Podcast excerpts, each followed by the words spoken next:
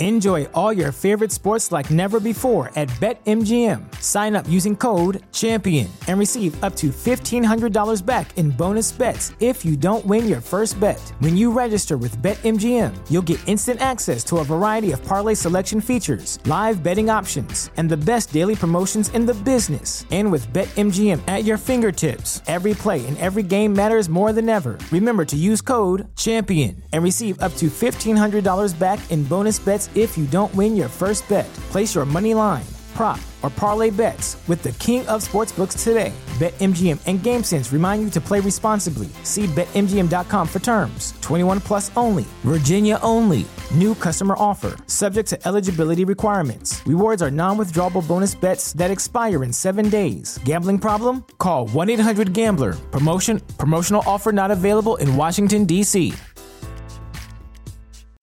Are you tired of the same old pro wrestling?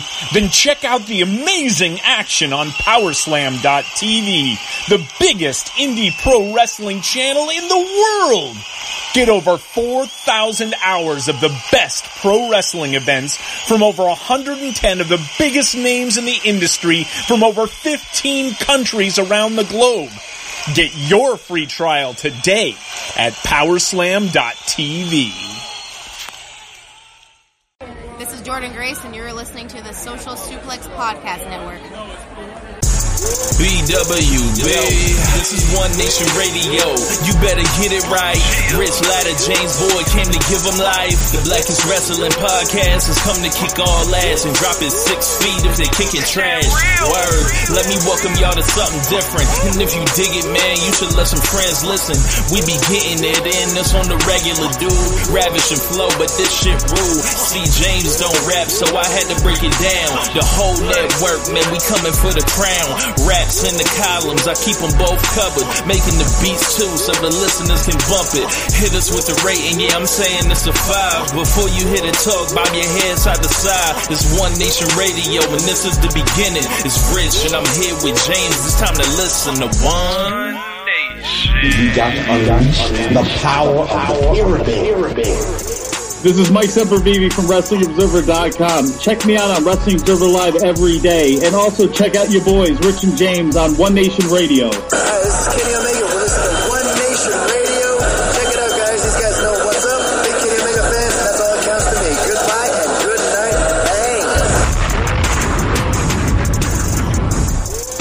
Bang. Ladies and gentlemen, welcome to the 2019 edition of the One Nation Radio Award Show. Uh, this has been a long time coming, and just want to make sure it's recording. It is recording, Rich. We are good. We are good to go. Yeah. I almost thought that I pulled a, uh, a major fuck up, but we are still here. We are still alive. We are still kicking. And, uh, what we're going to do is we're going to go through the awards that we previewed sometime in December. We already did the legwork on that, so what we're going to do is just get straight to the awards. Uh, we're going to talk about them shortly, and then we're going to move on. At the end of this, we're going to transition to our 10 favorite matches from last year, uh, all around the world, any promotion, whatever else, and then we'll also throw to, to our contributors from these, uh, 2019 preview or review shows that we did from the implications from Jeremy to Floyd to, uh, Dylan Fox and Josh and everything else, and then, uh, just hopefully, you know, if you enjoyed our show, you enjoyed, uh, the stuff we talked about in review, then, you know, just listen to the recommendation and ha- listen to us gush about some of the best wrestling matches in the world in 2019. And if there's something that you may have missed or whatever else, or something you want to go back and watch, check it out and kick your feet up and enjoy some of the great wrestling around the world. Sounds good? Yeah, man. And I, I, it, I kind of like how it worked out this year since, you know, January was so loaded with everything wrestling. We just like kicked it until there was a week where we were like, all right, we can plug this in now. Yeah, And, yeah. um, so yeah, yeah, I don't think it's, you know, too far past expiration date. So, uh, without further ado, Look, we get our words up before, uh, Observer gets it up. So it's, it's fine. It's fine. correct. It's fine. Look, most think about it. The Grammys, the Oscars, they always do their award show in February, January type time. It's okay for us to now become the, Yeah, the know. Oscars, the Grammys. We have graduated. Yes. You know, we we have ascended to a higher level. Yes. You know, Like- iconic, like like like figures over here on O and R. Yes. You know, Like, you know, Rich, you're a Lakers fan. You, you know very well about this, about all, you know, depending on the team, they have their own specific road trips they have to go on. Like, Lakers have that Grammys road trip they often have to go on. Like, when are we going to be able to run out the rodeo. Right.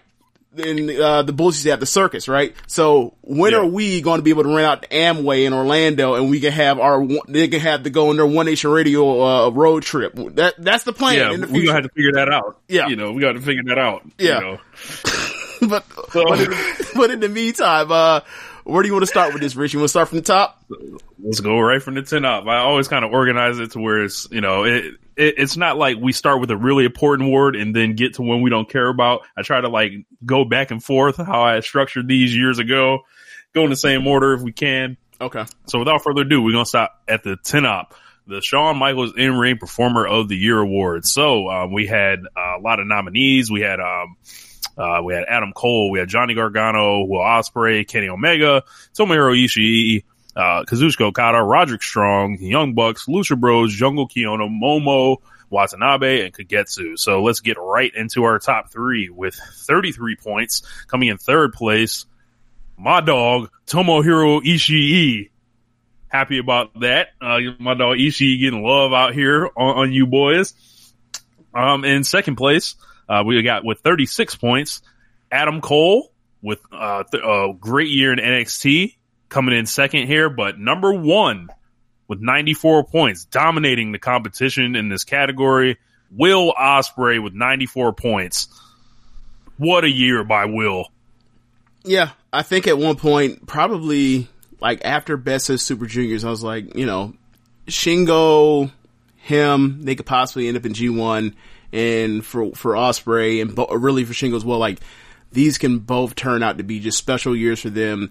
And you know, then it got to the point where it got so crazy with Ospreay that I started like looking up. Was like, what does compare to to like you know Kenny Omega 2018, Okada 2018, um, Kenny in, in Okada's, uh, 2017. And then it got to the point where it was like, where this is headed, like this might go beyond. And I remember you were originally kind of hesitant to that. And I was like, look, man, this dude's killing himself. If he wants to have that kind of year, let him have that kind of year. And sure enough, I don't know how he's not dead. I don't know how he's not going to be in a wheelchair years from, in a couple years from now, but he was incredible this year.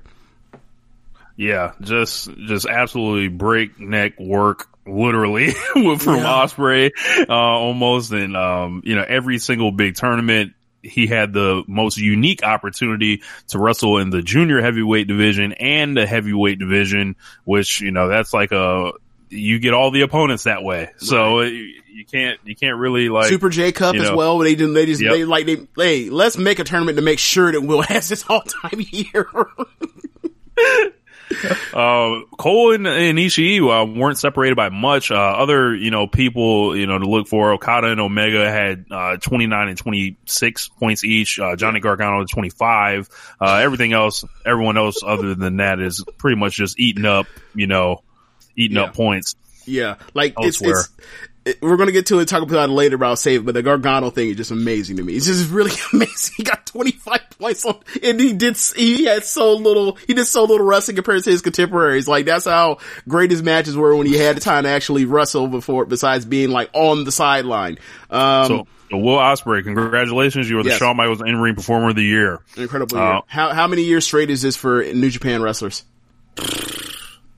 Um, I'm not sure. We have, I'm we'll, go, sure. we'll have to look into We'll that. have we'll to get go back to you next it. week. Yeah. We'll get back to you next week. Um, so we've got the NXT, uh, or WWE NXT Women's Wrestler of the Year next. Uh, our nominees are Asuka, Io Shirai, Rhea Ripley, Sasha Banks, Becky Lynch, and Shayna Baszler.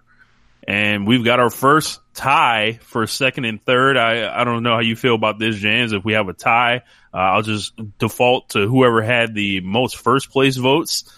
Uh, so Yeah, that's fine with me. in third third place, Rhea Ripley with 54 points. In second place, also with 54 points, but 36 first place votes. Um, we've got Becky Lynch, and number one, the Queen of the Sky, with 76 points, Io Shirai. Yeah, it's um, it's been a quite it's been quite a year for Io. She had one of the greatest in ring performers of uh, one of the greatest in ring years from any woman in WWE history. It's at worst number four. You have Charlotte's 2018. You have um, Sasha's 2015 and 16, and you have this year. Just incredible work. Um, and they spotlighted her in a way to to to let you know that like this woman can do anything. And like you've only, and to be honest, from what I've seen of her, for those that have seen her any of her stuff in Stardom or any of her showcase matches or whatever else, like this is only like scraping the surface. There's a level beyond this. There may be two levels beyond this, or not maybe. There are. I've seen it. But yeah, just incredible year. Can't wait to see what they do with her in the future. Um, you know, she got the injury bug just recently. Hopefully she gets over that. It seems like it's not a major thing, but like, I can't wait to see her in the ring every time she comes out and kicks someone's Yeah. ass. It's awesome.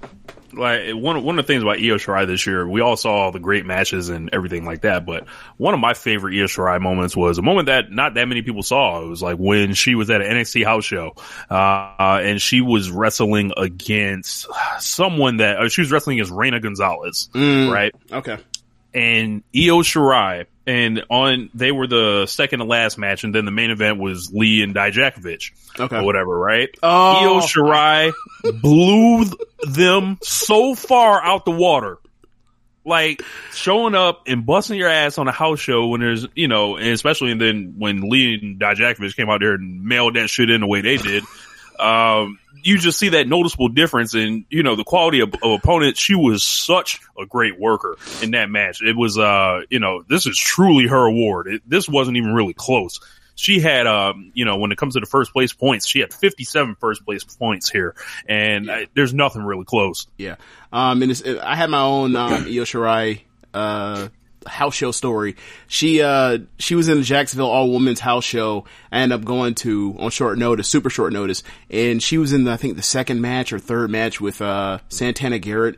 And it's a match you've never really seen her have in NXT where like she's just like being super technical and just, doing all the great chain wrestling and stuff like stuff I knew she could she does or whatever else is in the repertoire, but like you really see her them kind of highlight, you know, more of the high spot stuff that she does.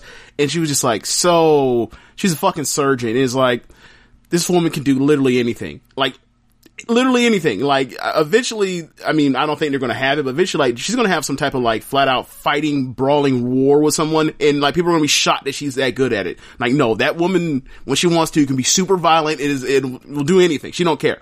Uh, she's awesome. Uh, she- she's so deserving of the award. Let's just move on because I can go another ten minutes talking about how awesome Io is.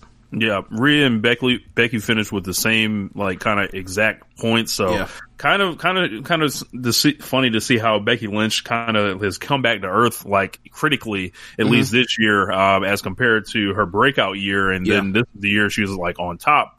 Uh, A lot of the year, and then that, I guess that Rhea Ripley thing went over well in the uh, hearts and minds of, of everyone towards the end of the year. Oh yeah, like I mean, I don't even think from the perspective of how well it's helped her as her as making her star rise or whatever else, but like it was the right person at the right time for the person they wanted for the right you know champion that people just wanted to fuck out of there and off the belt, and like that definitely helped in.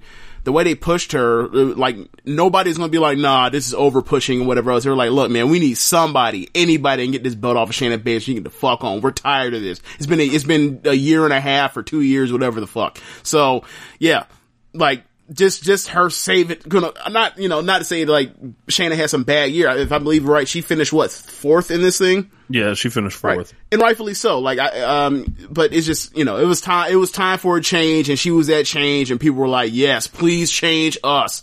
Um, so yeah, So up next, we have our WWE slash NXT Wrestler of the Year.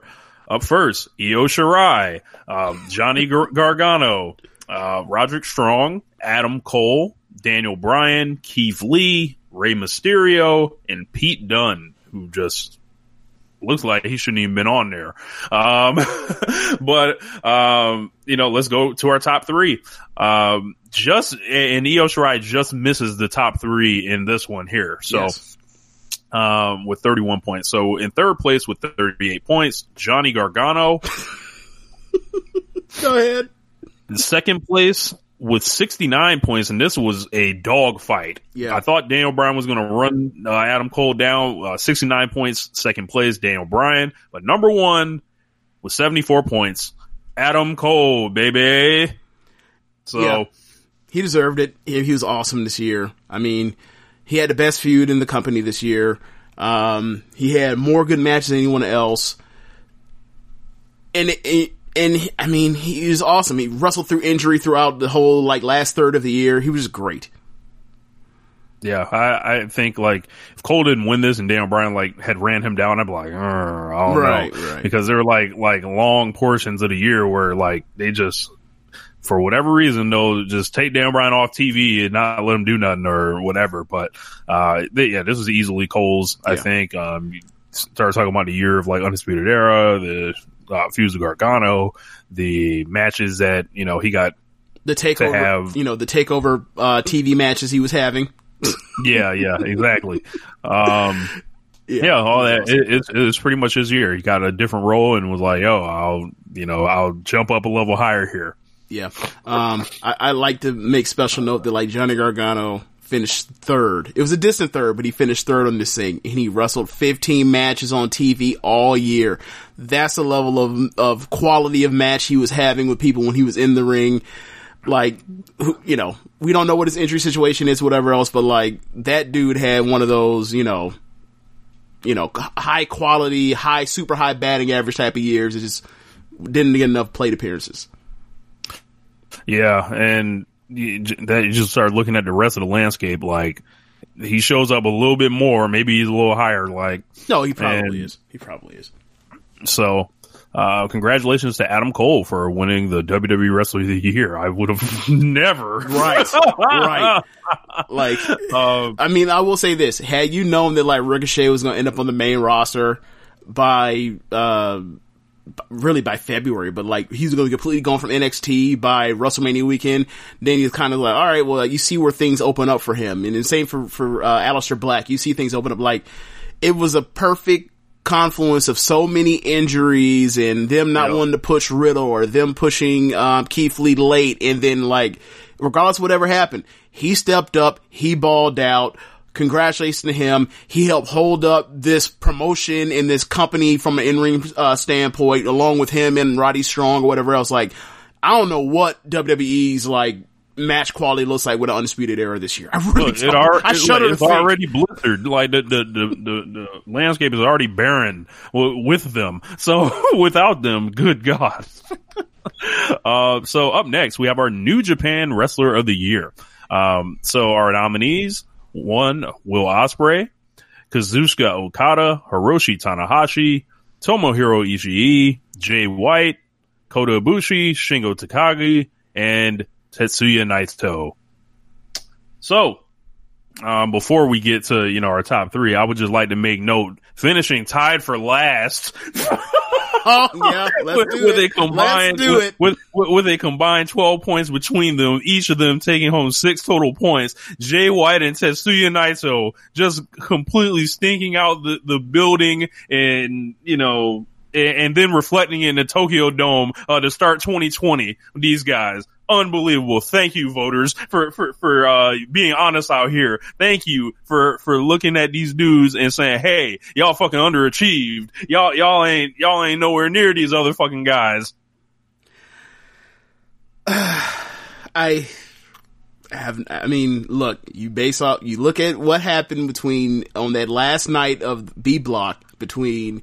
uh You have Shingo and Goto, and Shingo and Goto go out there, and they just completely like outperform what eventually we get later in that night in that main event between Jay White and Naito, and like that is very symbolic of the years that both of them had. Like their top five, top six guys in the company, they don't wrestle like it right now. It- it- they just don't. It, they don't. And you go to the Tokyo Domes, um, back to back nights, and it's a different year, so that's not fair, but like, that's also symbolic of what, of what we, what we've been talking about on this show for the last year or since Jay White came, or really 2018 with the with Naito, is like unless Naito is trying to you know land on his neck a bunch of times. I don't think he can like have the kind of matches that um that he used to be able to have at this point. And Jay White, I hear all this stuff about the talent and this, that, and the third, and if he's a baby face and and the character work and this, that, and the third, that's all fine and good. What's the output? Like we do the same thing we talk about guys on the main roster when it comes to like AJ or Seth or Daniel Bryan or Roman Reigns or whoever else. The ta- Randy Orton, the talent that's that that's great. What's the output?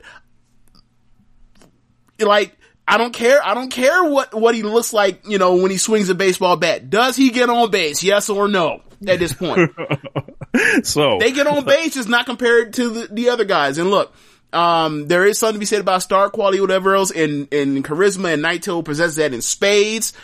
I'm not, but this, you know, One Nation Radio more really focuses on like the in ring, you know, effect on the wrestling more than the other stuff. Like the whole thing is like end of the day, whatever you're selling to promote a match, and end of the day, the payoff is what? The match.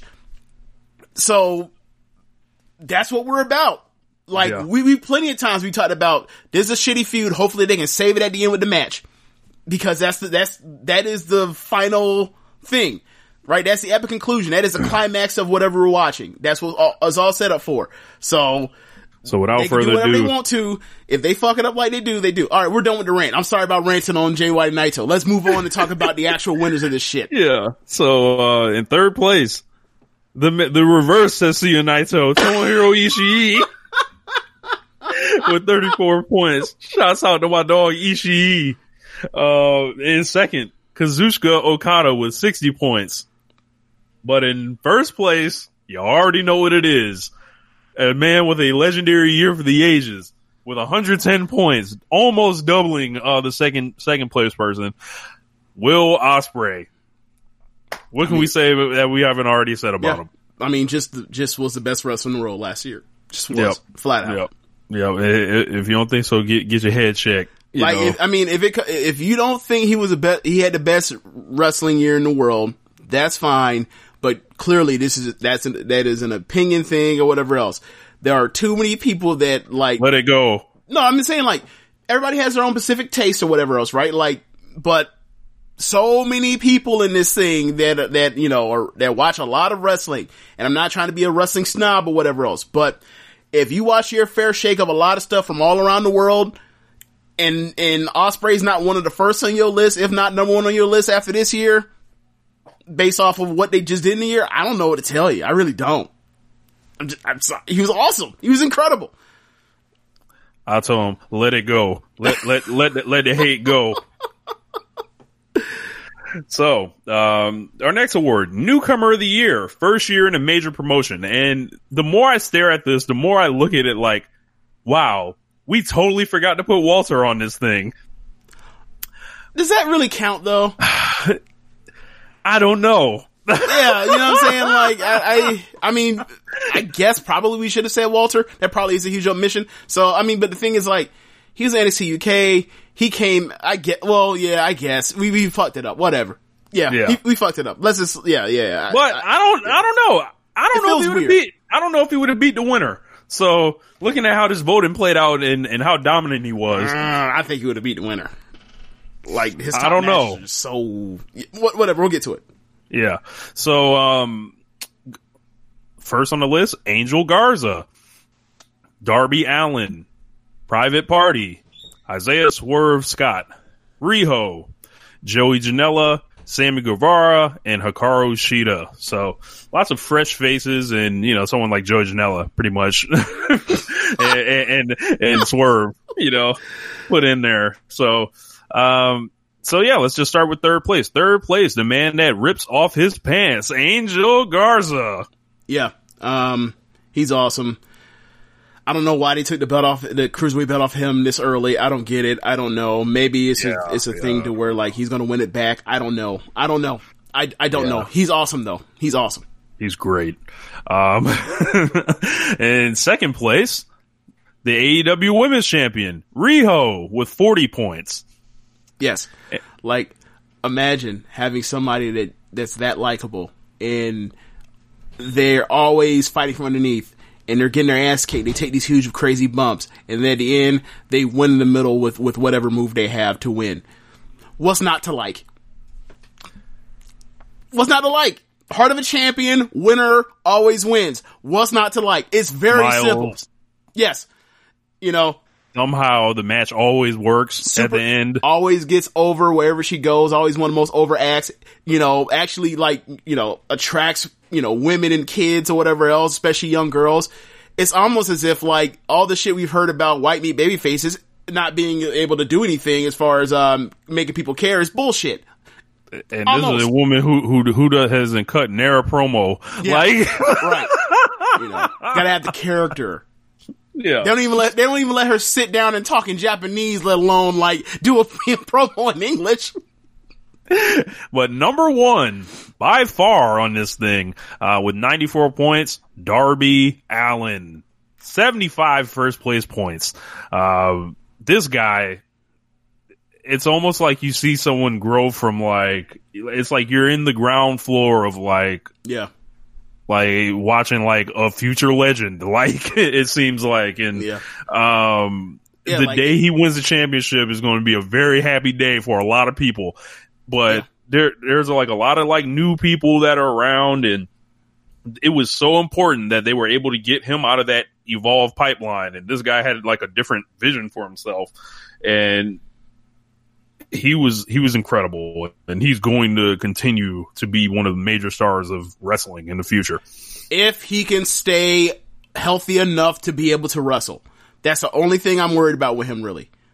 Like, we'll see about the promo thing. You don't have to be a great, you don't have to be the greatest promo of all time to, to, to stay over and, and draw money. We've seen people not be great promos and draw, right? Like, The Undertaker's one of the perfect examples of someone that wasn't a great promo or at first and became somebody. But besides that point in the spookiness or the quote unquote different character he has, he comes out, he wrestles his ass off, he does death defying stuff. Like there's a, a lot of Hardy, a lot of Jeff Hardy elements in there. Like, and he's super young. Like I can't like, aren't you interested to see what like him and Guevara are going to do for like the next five years, decade? Yes.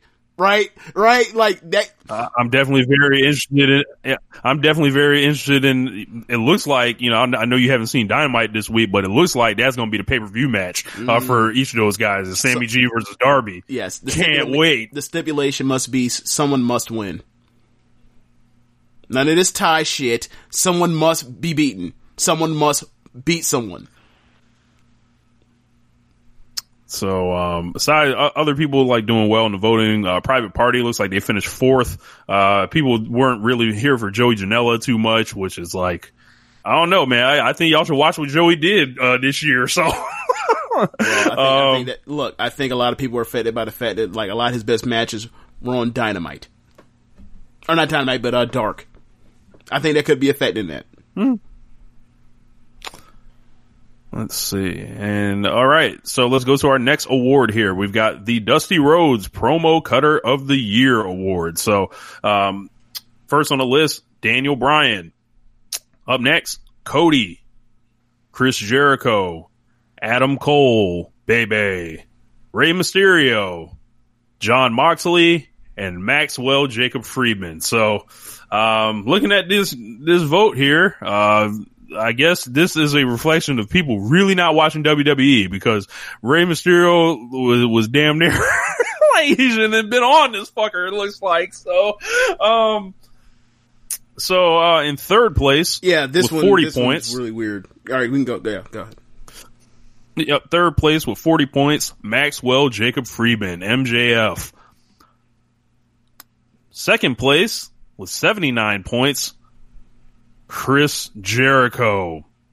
And number one with 96 points, 69 first place points, Cody. Yeah. So- um, Your thoughts, James? Cody and Jericho, my one and two, I had it flopped. Um, I thought that Chris Jericho all throughout the year, um, and also including the New Japan stuff was fantastic. Um, you know, just from having segments to where he has to get over entire staple of, of you know, basically people that are next to nobodies, and he did it in one in one wop. From him doing the Festival of Friendship thing again with uh, an AEW, except with the except with the honorary Boricua, uh, uh, gift basket, uh, the the stuff where he had to get over, you know, Jungle Boy or get over uh, Scorpio Sky. I thought I thought he did the best job of everybody of the year. I thought that specifically Cody um, was great and was especially great in the lead up to the Jericho feud, but like that outside of that, it's it's a notable difference in the level of um of of the rest of his work throughout the rest of the year for me. Uh, but like those were one and two for me, so I have no issue with however they finished. So, so I think where the strength.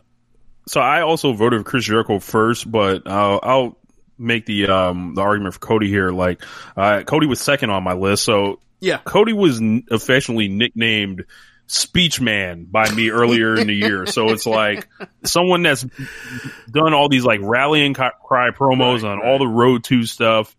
Um, the shooting back with the blood and guts thing, the moment after Vince did it.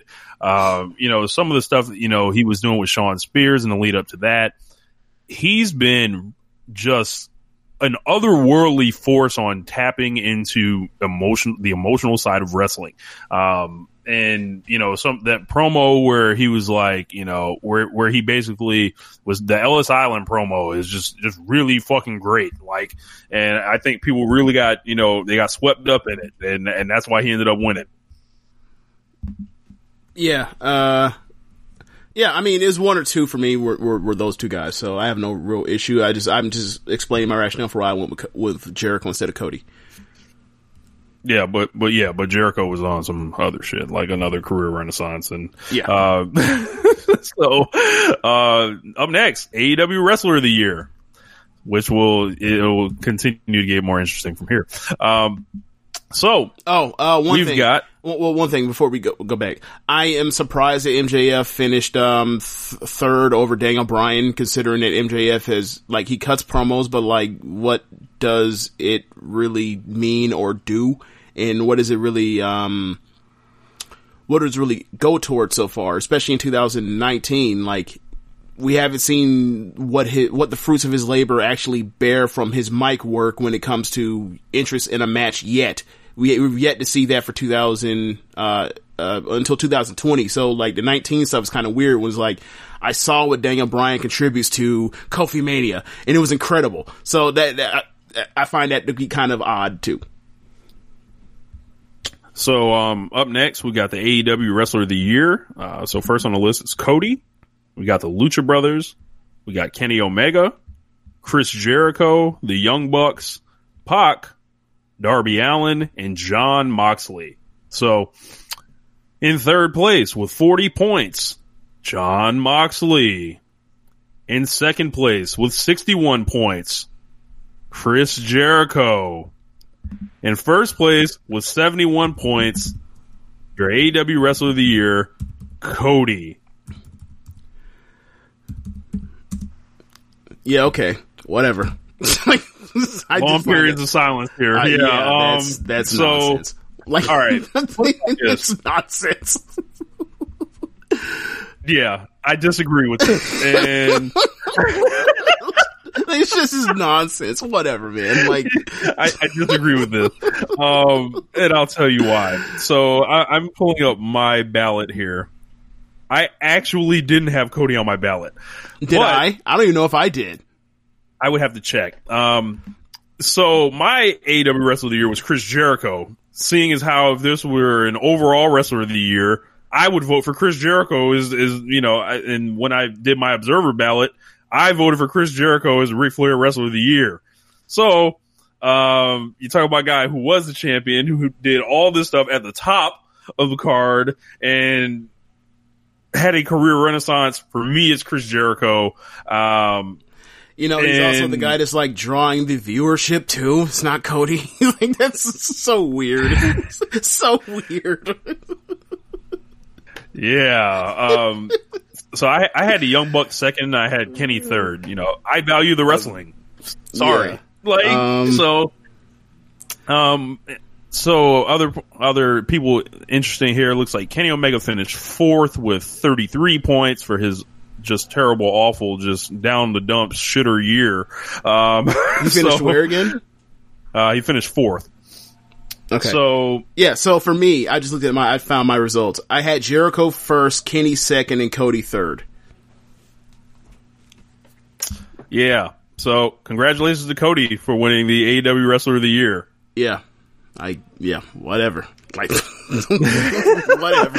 Yeah, I, I might have to check and see if Floyd stuffed a ballot box or, or Like, something like this. this it- I don't know. It's, it's like, I'm looking at the voting and how it's breaking down between different shows or different, uh, categories, and it's like, there's an inconsistency. Like, we just, uh, like, if Johnny Gargano finishes third for having the best feud and really having incredible matches out of the 15 he actually had on TV for WWE, how does how does Cody merit how does Cody merit that for AEW Wrestler of the Year? You know what I mean? Like it's it's, it's just weird. Like some of these match like like Io won for straight up match output, flat out. She won for straight up match output. Mm-hmm. Uh, you want to compare AEW Kenny to AEW Cody? I don't think that's even particularly close. So it's, it's just weird. Whatever, Look, man. Like, whatever. People felt people fell into Look, it. man, it, like it was now funny. Look, this is what I'll say. This is what I'll say. look, it would sound people- funny if it was coming from me. Right, I guess so. But I will say this.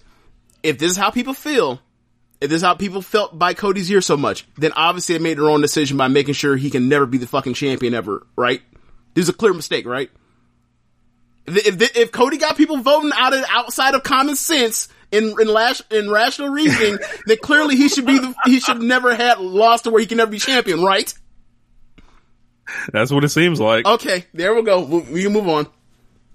I better see Cody for, Yeah, for worst booking so- decision for like him never be, being able to win the title again at the end of this show. He better be number one because that shit was stupid at the time, and people were like, "Oh, they'll, they'll find look. some way to weasel the way out of that." I don't want that. I don't want to come out of. I want consequences mattering, but we'll see. Let's let's let's go down and finish the show. So um, we got our Stardom match of the year. So this is the James Boy category. Um, so we've got we got our, our nominees. We got Momo Watanabe versus Jungle Kyona, Arisa Hoshiki versus Tam Nakano, Mayu Iwatani versus Kagetsu at Pro Wrestling Eve. We have a tag team match with Momo and Utami versus Jungle and uh, Konami. We got Arisa versus Hazuki. We got Azumi versus Momo. Got Jungle versus Kagetsu and Mayu versus Momo. So, um, looking at the top three here, number three, we have Mayu Iwatani versus Kagetsu at Pro Wrestling Eve with 18 points. Hmm. In second place, we have Arisa Hoshiki versus Tam Nakano with 29 points. And our number one match, uh, amassing the most number one points, uh, or first place points, 31 points, uh, Momo Watanabe versus Jungle Kyona. Yeah. Um, I think that uh, okay, based on the matches that are on the list, um, I believe that is the second best wrestled, um, technically wrestled match or whatever, or has the best work overall in the thing. It was an incredible match, incredible stakes, um, all the emotion. Uh, hometown jungle loses at the end. Um, I voted for that match. Uh, I had it second. Um, actually one and I had one and two, but it's flopped. But um, I there's no disagreement. That match was incredible. Um, yeah, so I'm surprised that the Kagetsu and um, Mayu match ended up third place from um, Wrestle Kingdom 2. Um, in uh, full disclosure, because of the year cutoff, a match that I think I think the better Kagetsu and Mayu match is their um, Christmas End of the Eve year. match. Right, but it, it missed the cutoff because we, you know, we had to put the, the thing up. It missed. Like, I think that was I, I mean, I think that's a four and three quarter star match. So, um, yeah, I, you know, it was an incredible year for Stardom, and these were amongst the best. And like, you know, it seems like the matches that I thought, you know, were the ones that people, you know, voted for the most. So, I guess I made a good list. Yep, yep. So Rissa and Tam finished in second. That was uh, one that carried a lot of water uh, throughout the year. Yep. Um, so up next, we've got our AEW Women's Wrestler of the Year. So coming through on category here, beginning with Hikaru Shida, Nyla Rose, Kris Statlander, Emi Sakura, Britt Baker, and Riho. So in third place with 33 points, Kris Statlander. In second place with 61 points, Hikaru Shida. And number one with 120 points, 105 first place points, the most dominant, it looks like, um, performance in any single category compared to her competition. Riho with 120 points as your AEW Women's Wrestler of the Year. Yeah. Um, as we talked about earlier, like it was a recipe for success. Likeable person, gets their ass flipped, fights from underneath, always finds a new and different way to win in the middle. What's not to like? And they rode that success and the likability that she, the inherent not likability that she has. Um, and I, you know, I wish they did more with her. I wish she was around more. And that's probably, you know, that's probably a testament to like how you know, the strength of her likability. is I wish that she was around more. Hmm. Uh, so yeah, uh, I think she's clearly deserving for this award. I don't, and Yep. you know, I thought, you know, the way she blew out the competition feels appropriate. Yeah, and there's a lot of dumbasses on uh, social media being very mean to Riho and her a lot of her comment sections and uh, the real Lesnar stuff going around and just What? just people. Yeah, it's just bad faith assholes. Um, yeah, just just just a lot of ridiculous shit. But Riho had an awesome year. A literal unknown, um, coming from even in Japan and just coming over here and everyone just likes her. That's, that's as much as I can say, like, about it. So, Yeah. um, I'd like to see her next feud get rolling like pretty quickly here. So We're only what, like three weeks away? Some shit like that. like four Right. weeks away, four weeks, Four weeks? So yeah, Okay, It's, okay. it's a very end. It's a leap day pay per view. Oh, yeah, yeah. Okay, okay. Yeah. So uh, up next, we've got our Stardom Wrestler of the Year. Okay, let's see. Let's see what it is right here. So, um, we've got uh, first we got Konami, we have Bea Priestley, we got Hana Kimura, Arisa Hoshiki, Kagetsu, Momo Watanabe, Jungle Kyona, Mayu Iwatani. So, in third place with 25 points, Jungle Kyona. In second place with 38 points, Mayu Iwatani. And in first place with 40 points, the massive upset, the underdog, coming from the bottom, had to get talked to even get put on the list. The queen. Bow down to the queen, James. Bea Priestley is your stardom wrestler of the year. Um, when we made this list, I, I, in my mind immediately because Stardom is so strong with, um, with wrestlers, uh, I, I made a, I immediately came to mind where there, there are 10 people for eight slots. Um, for me, the 10th person while going through it, you know, up and down, overness, promos, wrestling, great matches, consistency on, you know, you know, tags, all that kind of stuff for me, Bea was the tenth person. She wasn't the next. She wasn't the the last person to get snubbed. She was the second last person that was going to end up getting snubbed, and it was going to be a war between Tam Nakano and Hazuki to be on this list for the A spot. And Rich was like, "Well, she was the red belt champion. That has to mean something. Okay, I'll put her on the list. Fine, whatever." The fact that she, the fact that she won this thing is a full and tacit ex, um, is a full and tacit admission that y'all are voting for shit that y'all don't fucking know or watch or even even even even on like a a a cherry picking level. Like if you just go in and watch Korakuen Hall shows, I don't know how you come to conclusion that Bea Press Priestley had a better year than say Kagetsu, who Kagetsu uh, you know, her whole December was incredible. Her, like, all throughout the year is incredible. Kagetsu, to, to see her not, uh, place is very weird to me. To see, like, I- it's just really weird. Like, clearly, like, if I was this was- upset Ar- Ar- didn't place, but Arisa what should have placed. If if Ar- Arisa has a ten times better ex or um uh case for placing than Bea does. It's, the it's goofiest. this is this produced one of the goofiest results right here, right? Um, so Arisa received the second most first place votes and the most third place votes, and not a single second place vote. Right. While the difference between Bea Priestley and Mayu Iwatani was one second place vote Yeah. Um, on this thing. Yeah, and like right now, if if we were to say who is the best women's wrestler based on output since hell, let's uh since August, answer be Mayu Iwatani. Like she was, she was the best wrestler in the Grand Prix. Uh, she has had almost every single Korakuen Hall in Stardom since, and she's had actually every single one. She's had a four star match or better.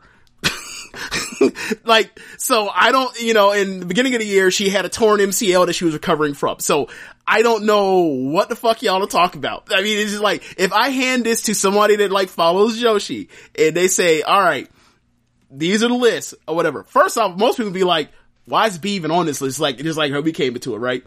And granted, she's, she should be like on a list. We have a most improved wrestler list or whatever else. She should definitely be on it from 2018 to 19's transition. But she has improved to be in the middle of the pack in stardom. And that's definitely a, a jump up for her. She is a, she's someone that vacillates on the line between a good wrestler and a very good wrestler. And, like she is very consistent uh compared to say an Arisa. Like she's a lot more consistent. Like she pops in, in tags and all that kind of stuff.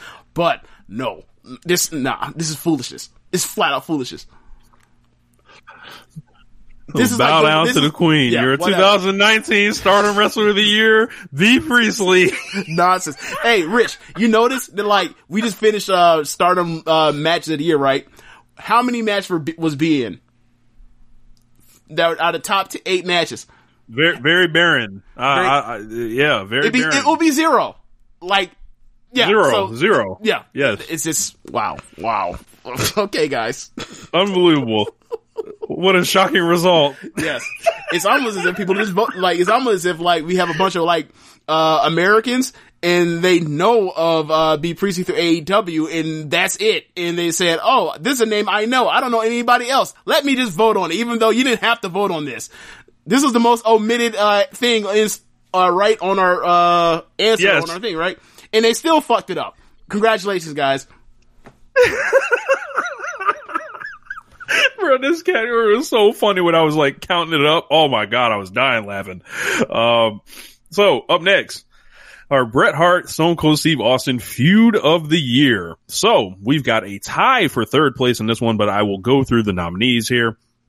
Daniel Bryan versus Kofi Kingston, Kota Ibushi versus Tetsuya Naito, Kazuchika Okada versus Sanada, Tam Nakano versus Arisa Hoshiki, the Young Bucks versus the Lucha Brothers, Jungle Kyona versus Momo Watanabe, Adam Cole versus Johnny Gargano, and Chris Jericho versus Cody.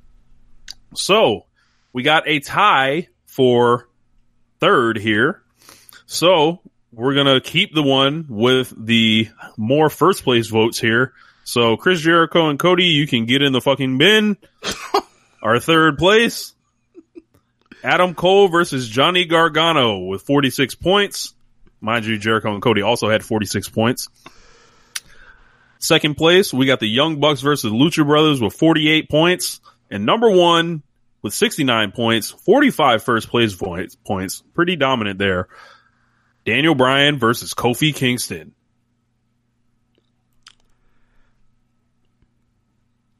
I mean, it was the best. It was the best one in the main roster, and it's all the ones one all time best uh pre you know single night or single you know shot um presentations in WWE history. Um, and it's all time pantheonic WrestleMania uh, match. So like I can't, I'm not going to knock it because it was great and all, all these things are great, but, um,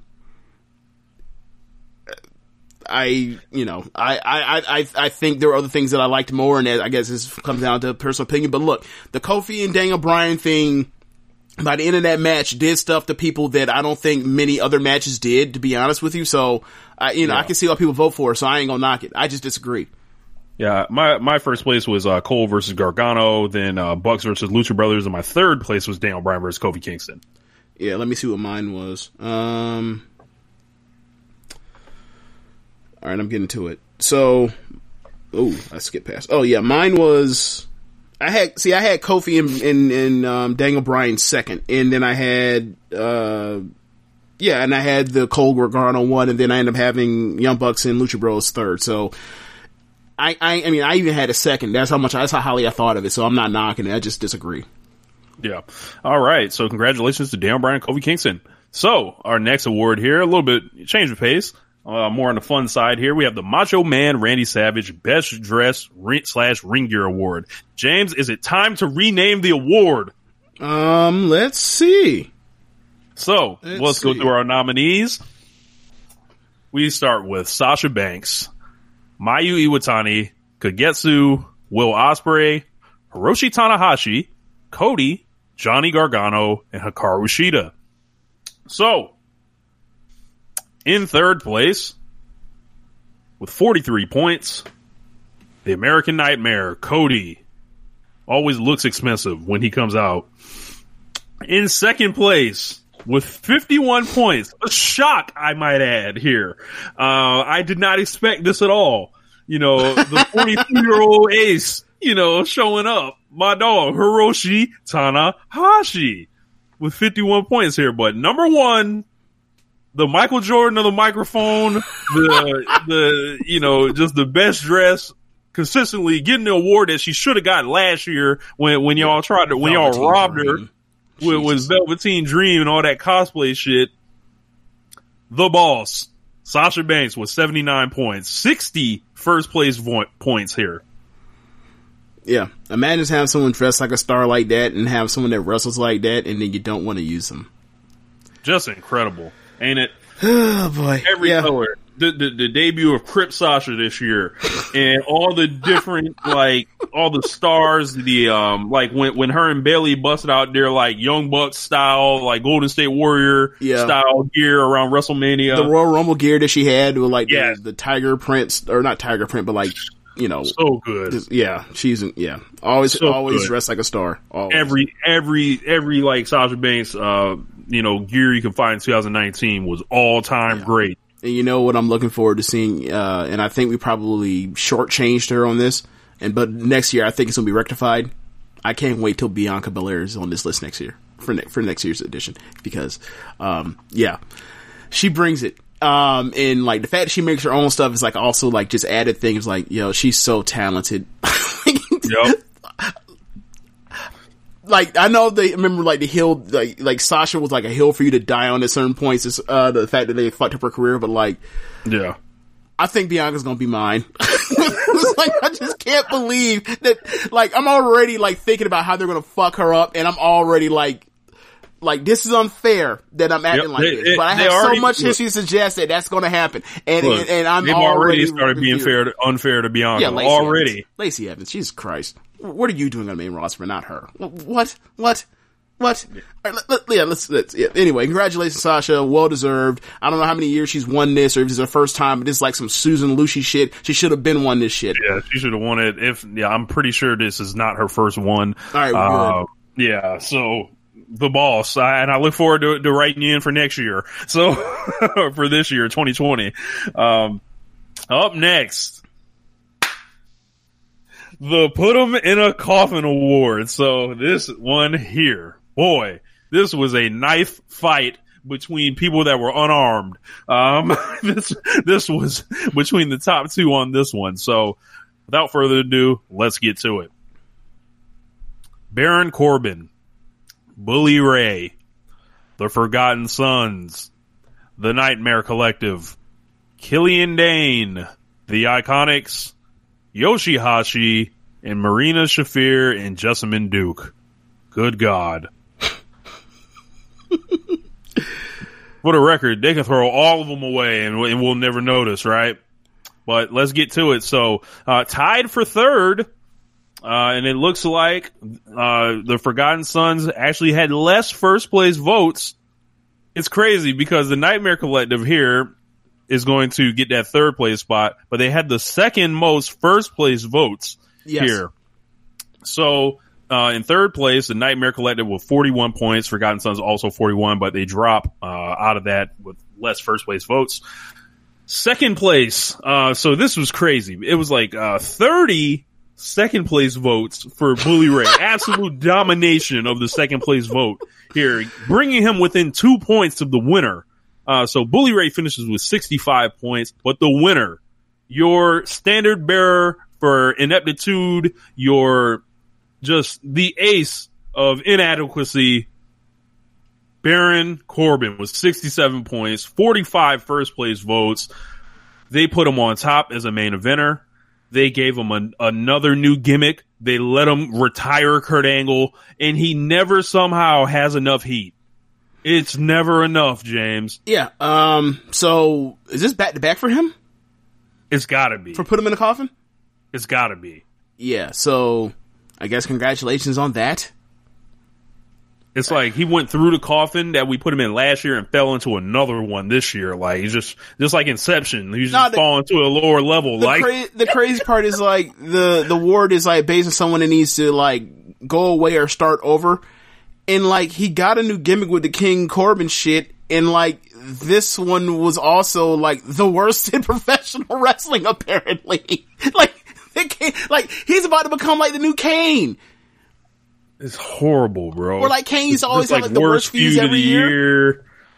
Oh my god, It's- just awful. Congratulations Like, on that. Like Vince McMahon like loves having him some terrible shit for big men to do. Congratulations. Awful, man. Um, and Bully Ray, not ROH don't even get covered on this show. People just knew what it was. Uh, putting him on there, and he almost stole this shit and won. Yeah, So- came out the back door with it. Yeah. Unbelievable. Like, just, just, just know you sorry. You know, go be a fan, Bully Ray. Yeah. Um, I think it's I think it's real special what like Nightmare Collective did for, for them to like only exist since like September. Like so they did what they got a third place vote after like only three months of a year. That's how you know whatever the fuck you want to call that this was. So congratulations on that too, guys. Yeah, twenty-seven points in the first place votes. That's whew, quite Yeah, a lot. Yeah, yeah. Um, but as I said, Bully Ray dominated those second place votes and got him the fuck out of here. So, uh, it, it almost seems like if you were voting for Baron Corbin number one, Bully Ray was number two for you. Like, Seems no like it. question. Yeah. Yeah. So, uh, up next, our most disappointing award. General disappointment, you know, bad booking, uh, just, you know, something that's just like a long, kind of a failure or whatever. Um, so up first, we've got our Hell in a Cell pay per view. My God, just all time trash on a pay per view. Seth Rollins, face of WWE. That right there. Boy, boy. The Becky, Ronda, and Charlotte feud for WrestleMania 35. I I think that yeah. Go ahead. Go ahead. Go ahead. Go ahead. Um, the ROH side of the G1 Supercard. Just trash. The WWE main roster great match output. AJ Styles is the US champion, which I'm going to lose my mind on in just a minute, James. The AEW women's division and Kofi Kingston's WWE title reign. Before we get to anything, AJ Styles managed to only get four points on this for that U.S. title reign that he just gave us, right? And they were Yeah. third place votes. Yeah. He escaped because that shit was horrible. This shit was way worse than, um, you know, it, it looks like in the voting. This was him blowing bit match after match, uh, just horrible output layouts, burying Ricochet, Cedric Alexander, Humberto Carrillo, not producing anything above three stars with them. Just an all-time buffoon of a title reign. Just, just, just awful. Washed. Get him the fuck out of here. Don't want to see him. Go to hell. But we've got a lot yeah, more. I just think that like there's so many other things that are so much more pressing and like disturbing and like upsetting for a wrestling fan than some mid card title on Raw. Like I just I'm so, like you fu- like the AEW Women's Division is so much more of a thing that should be bothering people than than AJ Styles having a bad title reign. I, I'm sorry, like but whatever. Like um and like compared to the Kofi title reign, like they're kind of the same, except Kofi is the, the U.S. fucking or the the world champion on a brand, and it was like the same shit. Or actually, the Kofi shit was worse, but whatever. crazy Uh, because I feel like if we would have gave Kofi AJ's opponents and we gave AJ Kofi's opponents. That's how I should have went.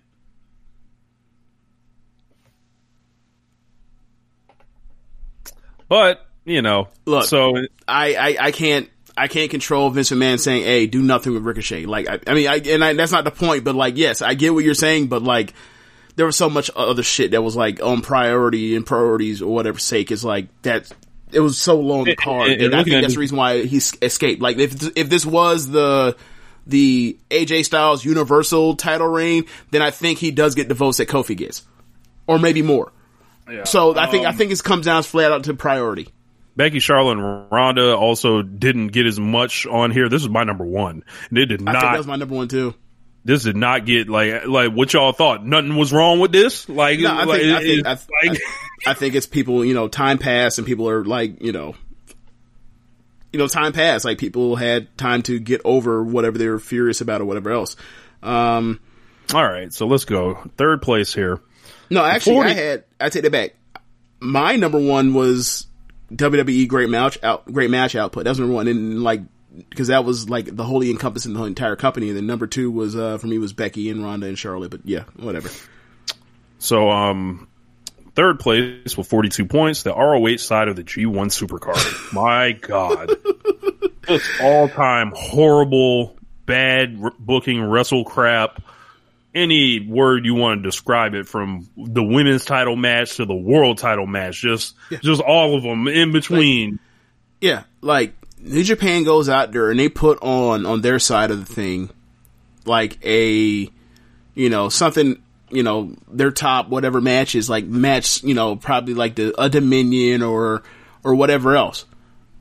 And then the Ring of Honor side just uh, just like the absolute zero professional wrestling. And it's like these are two totally different companies doing two totally different things but they both doing the same thing with professional wrestling. What the fuck is going on?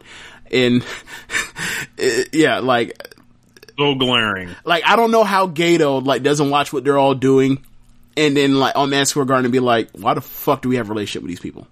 For what? Why? yeah. Um, I mean, what, then- what, do we have? Will Ospreay versus Jeff Cobb in the Dragon Lee Bandito in um was it not Taiji Ishimori was it? Yeah, Taiji Ishimori three way. Like those are the only thing that involved anybody in Ring of Honor that was like worth it, that was good or worth a damn in Ring. Look, and uh, them dudes had just been signed like three months before that, so it wasn't like they know long time Ring of Honor. Right. Cobb had been working in New Japan for years, Right. but at that point, and Bandito was like fresh off the Indies, so it's like, and then like like like I explained, like they got Mayu Iwatani with the torn MCL or whatever wrestling with with Kelly Klein, and they and she can't get a, a three star match out of this woman, and then like as soon as she comes back to Japan, she becomes the best women's wrestler in the world. Like it's or since August, like it's fucking hilarious. It's like once we get away from you, I just take the fuck off. It's so funny. so number two with 46 points, 31st place points, the Hell in a Cell pay per view, which if you want to relive us absolutely brutalizing and burying a company for a show, check out the archives on that one. This show was trash. This main event was worse than trash. This was an insult to the human eye. This was just like WWE and Vince McMahon literally should have just mooned the screen in, instead for 20 minutes rather than showing us that main event. It was almost like the bizarro version of like the perfect pay per view, to where like the first what forty minutes were great, bizarro version. Like the first forty minutes were great, and then like the next preceding, you know, three hours or three hours and twenty minutes, whatever it was, was like it got progressively worse and worse and worse, and then it finished with like an all time bad match. And it's like in bizarro world, opposite world, like you know, like if opposite world, that's one of the greatest pay per views ever. It's like, oh yeah, it started out slow in the first forty minutes, and like it was a bunch of great action, and then it ended one of the greatest matches ever. Like the super thumbs up pay per view, pay per view of the year. This was the opposite of it. It was like The reverse Dominion 2018. Like, Ooh, good point. Good point. Yeah, good point. Yeah, wild, really wild, man. unbelievable. But number one, the most disappointing with 60 points, 36 first place points, Seth Rollins, face of WWE. It went bad for him in the ring. It went bad for him out of the ring. It It went went, bad. it went, for, it went worse for him outside of the ring. yes, I had to Like, pull that how do you, out. how do you get how do you get engaged to Becky Lynch in 2019 is like also like the is also like the worst year for you outside of the ring. How does that make sense? What? Bro. Just when you talk about someone inserting their foot in their mouth, f- flopping as a as a top star, a draw, a main eventer, a champion, all that in one. One of the worst top champions ever. People can bring up Shawn Michaels in the nineties if they want. I'll take Shawn Michaels in the nineties any fucking day over over um uh Seth Rollins, who's never had a history of, of drawing a number anywhere. Yeah. Like, and you know, like even if Shawn wasn't necessarily the uh, top draw, the way that like the traditional standard of what champions were in that time, he was going out there and having fucking banger after banger on pay per view. Yes. what Seth had that AJ match and what the fuck else? Right? Like it was it was really bad. Um what I will say is um I I I, I just don't I just don't understand how this happened. Like this went from somebody that seemed to have been like everything this company could have wanted from a all right, like he's somebody that we want, but he's also somebody that wrestles the way that y'all want. And they still managed to fuck this up. And a lot of that is because of his own doing. A lot of that is also because of, uh, what they did with him, you know, as a champion after WrestleMania 35. Now, let's get to it. Let's get to the real part where that, uh, that basically where this is like unavoidable. You can't even like just, you know, say, oh, you know, some, you had some bad luck. Hell in a Cell. So, in the feud with the Fiend. So, yesterday, a few of us in our social Suplex thread were having a conversation about um, Dakota Kai and whether or not and where what her talents merit um, in the hierarchy of the A, the NXT Women's Division.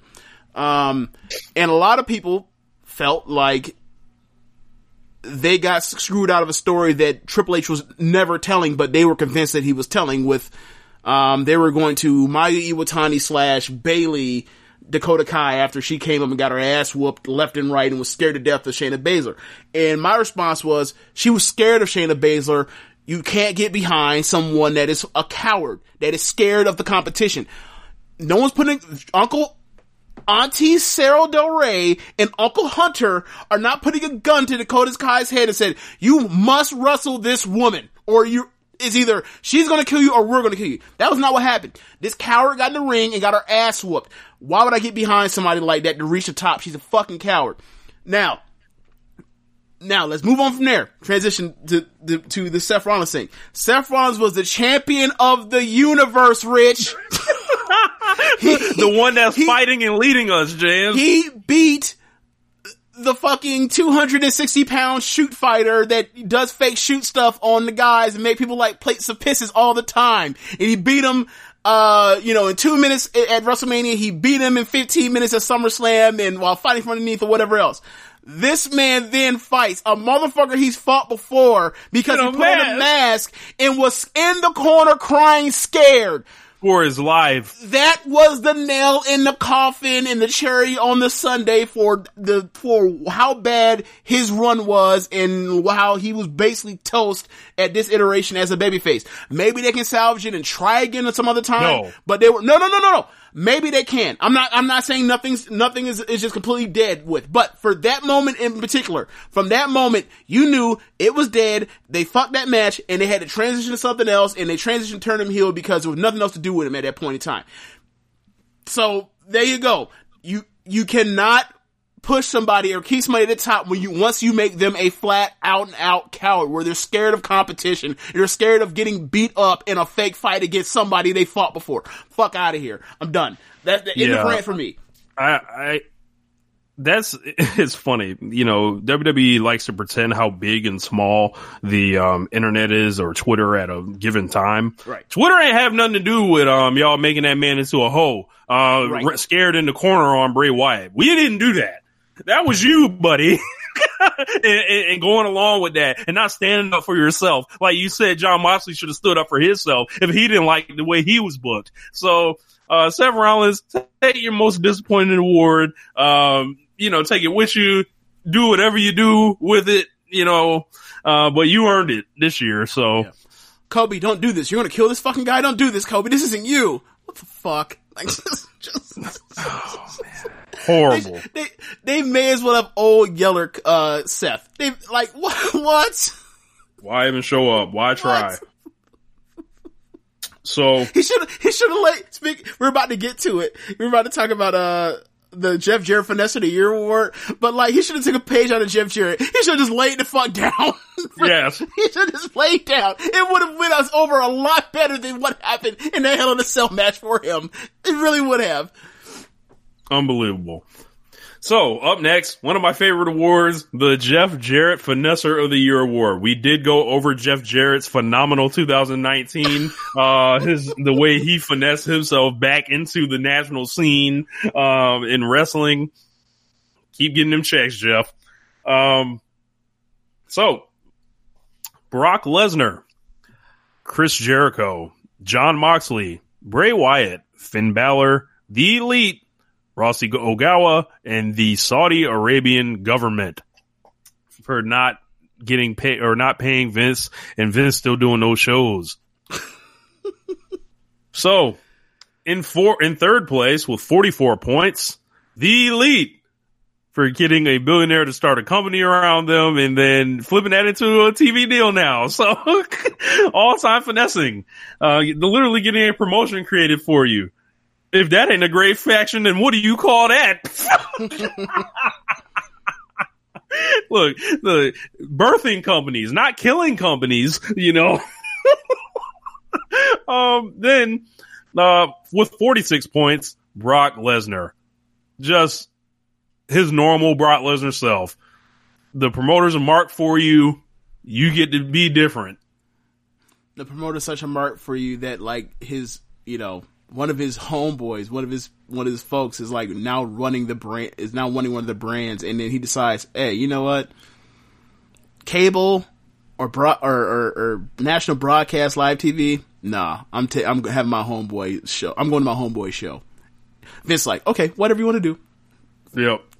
Brock Lesnar, and I believe Jim Valley might have said this. Brock Lesnar has never been a baby face. He has never cut promos. He's never done none of this shit that everybody wants these top stars to do. Never once. Yeah, all the shit that they say you have to do in order to be some top drawing person or whatever else. Brock don't do none of that. Look, cha- look, grow as a character? Nope. Never. nope. You've never seen it. Doesn't exist. Somehow, this guy remains on top. This nigga comes out to the same music he had in 2002, Rich.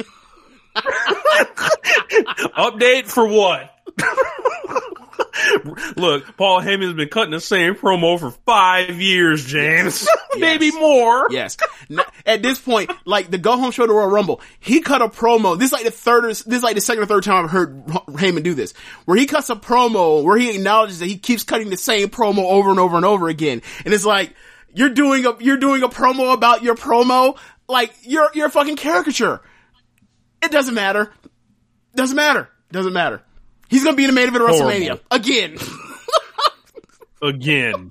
with with a dude that's not even over yet. that's off the strength. Bro. Bro, this man Brock, this is, this is more, this is bigger than Hogan in the nineties, damn near. the only thing that I think Hogan in the nineties might, might, might have on him is like Hogan in the nineties has had to get a ridiculous pay-per-view cut. Like built into if you sold this amount of pay-per-views, anything above that, I get this absurd percentage or whatever.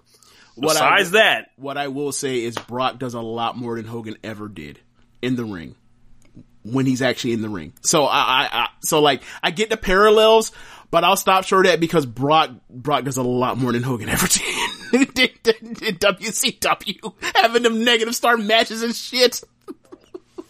boy, Hogan, Ho- look, Brock ain't never gave us no Hogan and Warrior. That's never happened. oh, No, Uh, that never WrestleMania did- 34. Yikes. that ain't no negative star match though. Yikes. Uh, I'm sure. I'm sure I can find some some awful Brock on that level. I don't think so. I, really don't think we we really could. But okay, So, uh, but number one, the Jeff Jarrett Finesse of the year, the Saudi Arabian government. This one was kind of a surprise here on this 66 points, 45 first place points. Um, I mean, if you can get Vince to completely like, if you can tell him you're going to pay him this amount of money and then they got to bring all their ass all the way over to Saudi Arabia, wherever the hell that is, but it's real far. Um, and then you like, uh, I don't know. I think I'll just send you the check like when we send it, you know, so. But you coming back again though, right? Okay, cool, cool, cool, cool. Uh, that that's finessing. I, I I wouldn't have thought about it like that, but the, maybe the voters were, were a little bit more woke than me on this one. But just looking at this category, we talked about it before, but I love this category. I mean, it, Bray Wyatt? finesse. It's like, look, y'all showed up some shit expecting fifty million dollars from us, and y'all did it just off the strength. Like, The word yeah, like that is, you know, trust. yeah, yeah. Yeah, so what Bray Wyatt got to do this year, not have matches and then become the champion essentially. Yeah. Um, Jon Moxley completely like pull the wool, all time great working uh, of of misdirection of the motherfucker when uh, it's exactly what you think the whole time. Like, oh, he's oh this man like really like you know like he wants to go continue his career, but he's gonna give you no sign of it. Um, Chris Jericho, of course, multiple companies, main eventing on top, being the champion. He and look might have undervalued himself. Think about that. Yeah. How long is this deal? Do you Um, know? Three years. If he had signed that two year deal, he would he would have finally got that Brock money. Yeah, he's gonna he's gonna have to renegotiate. So, um, yeah, but your man Rossy Ogawa getting twenty one points, James. Yeah. Um, I can't, I think I voted for him probably like his second or third or whatever. So I don't remember, but like, yeah, he, he's definitely someone that merits being on this thing because he went out there and said, and got a bunch of, uh, in source or in our resources, uh, put into him.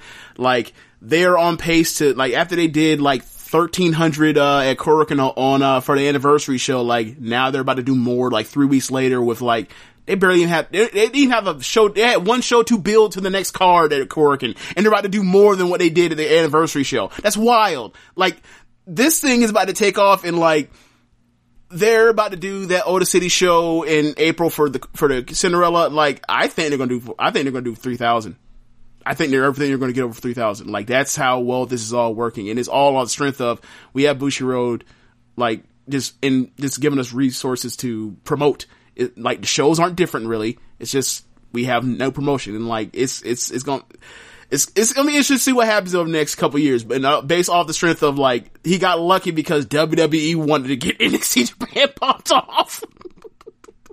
Finessing. yes. So our next award, um, the Vince Russo slash McMahon who booked this shit award. So, um, we've got the WWE Cuck storylines, the Roman Reigns murder mystery, Charlotte's insertion into the WrestleMania main event for historical purposes, hastily thrown together Shield reunions, Cedric Alexander being revealed as a janitor, Baron Corbin pushed as a main event act again, and Aleister wait, Black wait, wait, hides wait, in the wait, wait, closet wait, for wait, months. Wait, wait, Rich, wait, wait, wait. read the read the read the Cedric Alexander one again, please. Cedric Alexander re-debuts as a mass janitor. Don't like think how shitty that sounds. Yo. Cedric had to go home and look at Big Swole like, yeah, this this is my big shot. And then Swole was probably like, baby, no. Oh like, it's not. It's not.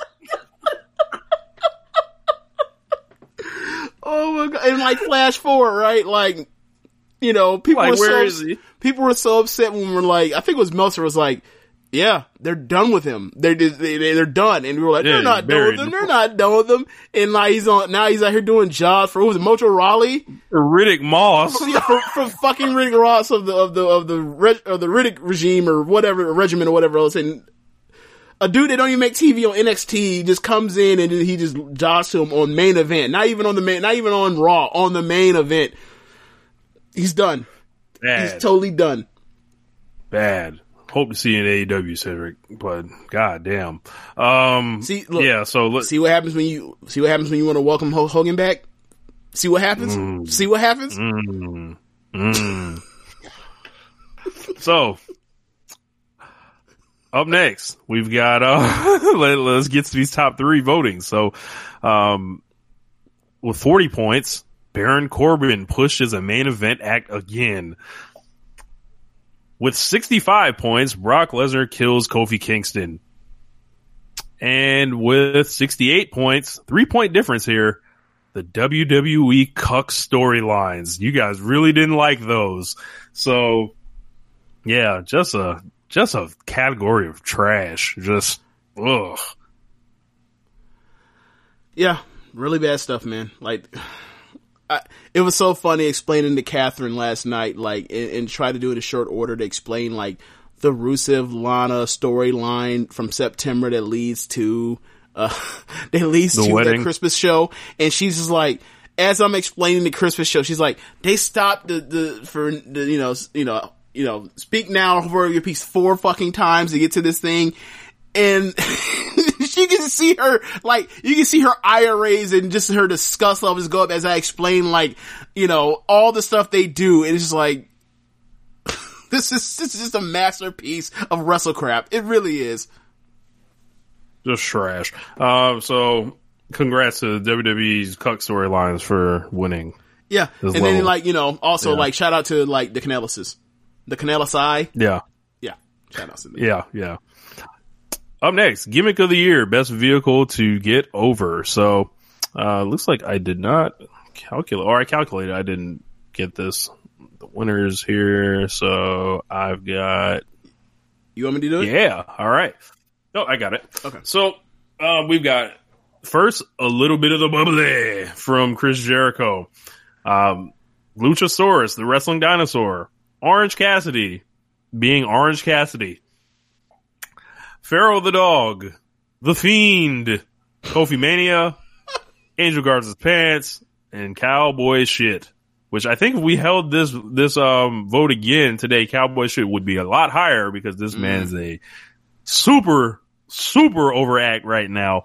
Um, but we'll start with third place with 54 points. Orange Cassidy with 62 points, 45 first place points. Kofi Mania. But Depressing. with 70 total points, only 33 first place votes, but also dominated the second vote place votes. A little bit of the bubbly from Chris Jericho, and this was on a run of after he loses the AEW title belt and uh, gets it back, and then he's drinking the bubbly in the pool, and then he's backstage after winning the championship. Just a, a convergence of a lot of great things to, uh, you know, go with his all time year, and that's kind of what you know. Uh, it, it was a, it was a really big thing. You couldn't go anywhere without seeing one of the memes. Yeah.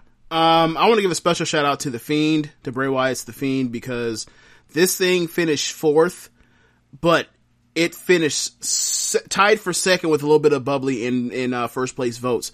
Um, just, Yeah. just, you know, really wild. Uh, you know, and this is one of the things about how crazy the Bray Wyatt year is. Like, you can make an argument that like he had one of like the all time like most ridiculously like critically shitty years, and then you can also make the argument that like he's also while saying that he's also a, a success too. So it's like he fits on the spectrum of like disappointing or critically bad, but also successful at the same time because it's so creative and like uh, no one can can fix a face and realize how much they hate this thing and say that like people aren't into this. There is just gigantically polarizing.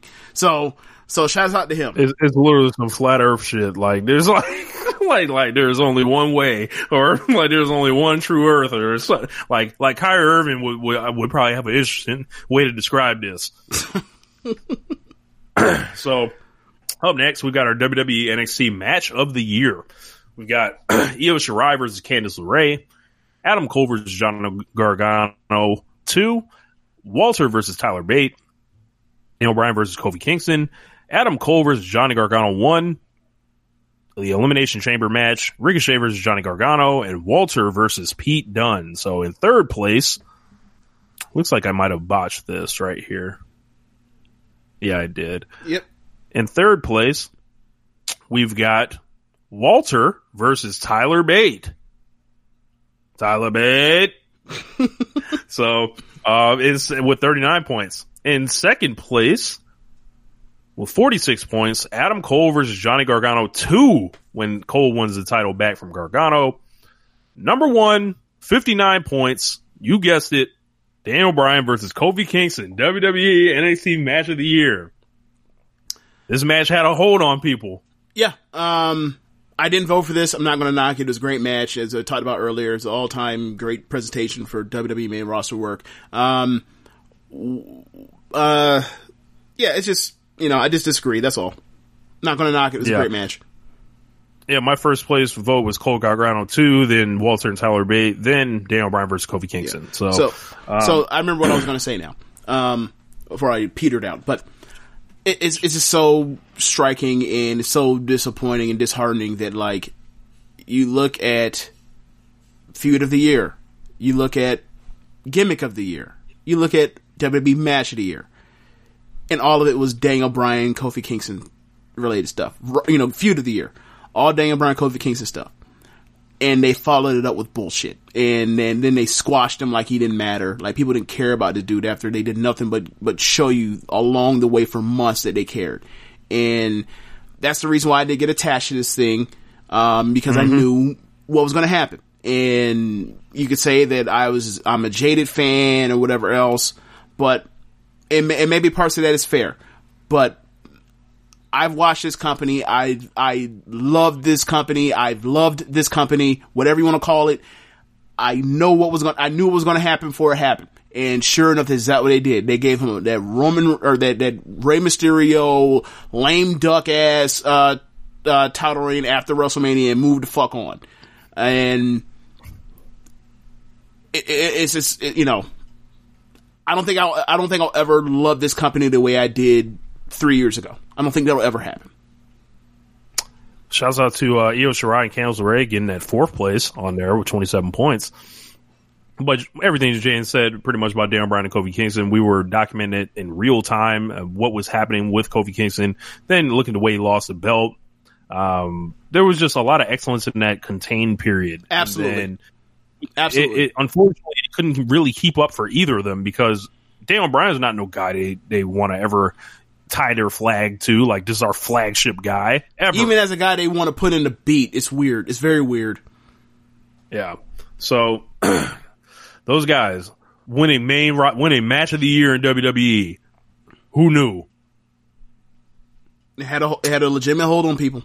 It resonated Yep. with so many people, and like I saw the people that it, that it affected, um, and like the most I could do was feel like bittersweet about it. See like the joy in their eyes at the end and the payoff, and at the same time, myself just feel like so de- because I detached myself because I knew where this was going. Like just to feel like, damn.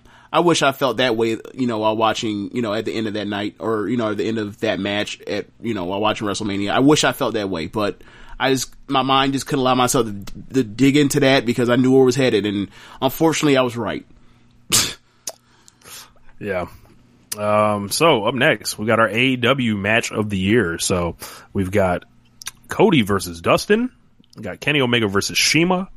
The Young Bucks versus the Lucha Brothers from All Out in the latter match. Kenny Omega versus Jon Moxley. Kenny Omega versus Pac. All Out. Fenix versus Nick Jackson. Kenny Omega versus Joey Janela.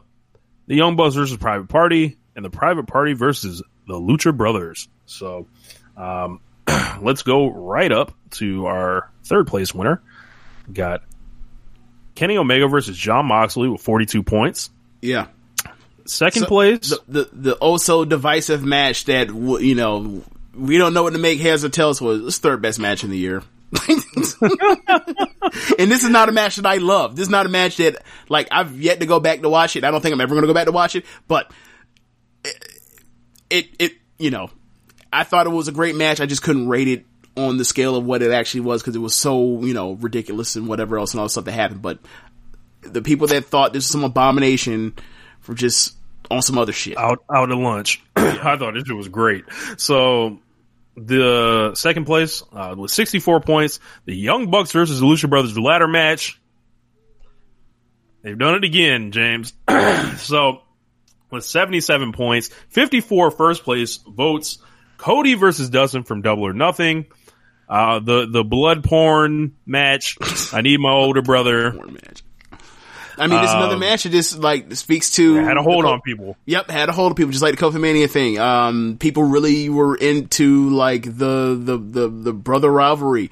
Um, it's one, it's one another one of those things where like I wish I was on that ride with y'all, but I just emotionally wasn't in on it. I, ju- I was like, they've been trying to shop this match around for like five fuck or six fucking years. Like, I, I, I just bring the match out and like, I thought it was a great match, but like the, the, the amount of love this match has means like, and I saw the promos, like I saw the promos were very effective. And I think probably the promo stuff is what was the reason why Cody ended up winning, um, you know, promo card of the year, like this in the Jericho stuff. So, you know, like hats off to Cody and especially hats off to Dustin who bled buckets in that match and, um, you know, they finally were able to have the match that like, you know, people like you, for example, Rich, were like rooting for for WrestleMania for years and like, you know, this is the validation of that.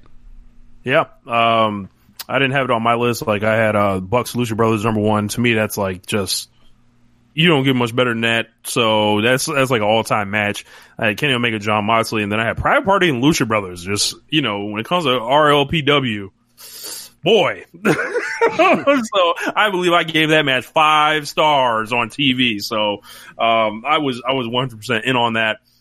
Yeah, I Um, think, uh, yeah, Young Bucks, yeah, ladder match is number one for me. Um, number two, I had Nick and Matt, and then I can't remember what my number three was. I mean, Fenix and Nick Jackson you had? Yeah, that was my number two. Yep. um, yeah, a lot of, a lot of interesting stuff there. Uh, Bucks and Private Party, uh, also at 26 points. Looks like they finished fourth. So, um, let's see. Up next, we've got our New Japan match of the year. So, um, Let's go. Let's, fucking go. The let's pinnacle. fucking do it. Let's fucking do it. yes. oh So, man. Uh, we've got Kenny Omega versus Hiroshi Tanahashi. We've got Kazuchika Okada versus Tomohiro Ishii, Shingo Takagi versus Will Ospreay, Dragon Lee versus Will Ospreay, Kota Ibushi versus Will Ospreay, Jon Moxley versus Tomohiro Ishii, Kazuchika Okada versus Will Ospreay, Shingo Takagi versus Naito, Oh, Kazuchika Okada versus Kota Ibushi, Shingo Takagi versus Tomohiro Ishii, and Jay White versus Kota Ibushi. Why did it sound like every single match, like it's like like Ospreay, Ospreay, Shingo, Shingo, Okada, Ishii, Okada, Ishii? Like, like, God damn. yes. So, um, in third place, uh, with 26 points, Jon Moxley versus Tomohiro Ishii from the G1. So, you know, uh, awesome match there. Yep. Second place with 57 points, Shingo Takagi versus Will Ospreay. And number one, yes, the best bout machine rides again. 69 points, uh, 54 first place points. Kenny Omega versus Hiroshi Tanahashi, Wrestle Kingdom 13 main event, my match of the year. And, um, yeah, very happy to see, see that there. Yeah. Um, I think it's interesting. Like this, another one. It's like for whatever reason, like the emotional hold of the build to these matches are the ones that are like are the ones that are standing tall um, in these votes. It seems to me. Um, look, and there's something to be said about. There's always something to be said about having your build lead to you know something special as opposed to just like you just show up that day and you get something special. Like it means more. It obviously does, and this is um this is what example number three of this. Maybe even Yeah. example number four through these uh voting through the voting so far. Yeah. I wonder if it's a case where we feel like we've seen almost every great match we kind of can see, like fit through physical work, and then like if you get that other part of it, it seems like that's what's putting these over the top. Uh, yeah. Um, yeah. I think I think there's something to that. Yeah. Yeah. Um, let's see. Uh, Shingo versus Naito, a smooth three points. Uh, a great fucking match itself. Look, don't do that because Ibushi and, uh, and Okada from the G1 ha- only has eight points. And that match was incredible. So let's not do that. Let's let's not just knock Naito just to knock Naito. Okay. Oh man. So, uh, Will a little bit was kind of like Kenny in this one where it's like you have so many matches kind of like cannibalizing. So it's like, all right, which one you going to vote for? So, um, yeah. So shouts out to Kenny Omega and Hiroshi Tanahashi. Well, one thing I will say is interesting. Don't you think it's interesting that like the G1 final only got 16? Yeah. It's almost like people like voted and was like, yo, this shit might really not have meant shit. So like, we just gonna like say fuck it. I, I, I mean, I get, I just find that weird because like, obviously you didn't have the, the, the build, the long, like the, the, the month long build, but like, by the end of that night, like, I don't, that might have had been like the most heat or some, or, you know, the most heat in any building that I heard, you know, throughout that match, like, all year. Um, so it's interesting to see they only got like 16 and finished, what, like tied for fourth or fifth? Like, I just find it Yeah. interesting. That's all. Yeah, tied for fifth. It looks like. Yeah. So yeah. Anyway, uh, the Ace and uh the Best Bout Machine Oh my on, God. on top. As my dog Kenny leaves New Japan, hopefully he can get sometime get in this category again at some point. But you know, what a way to go out.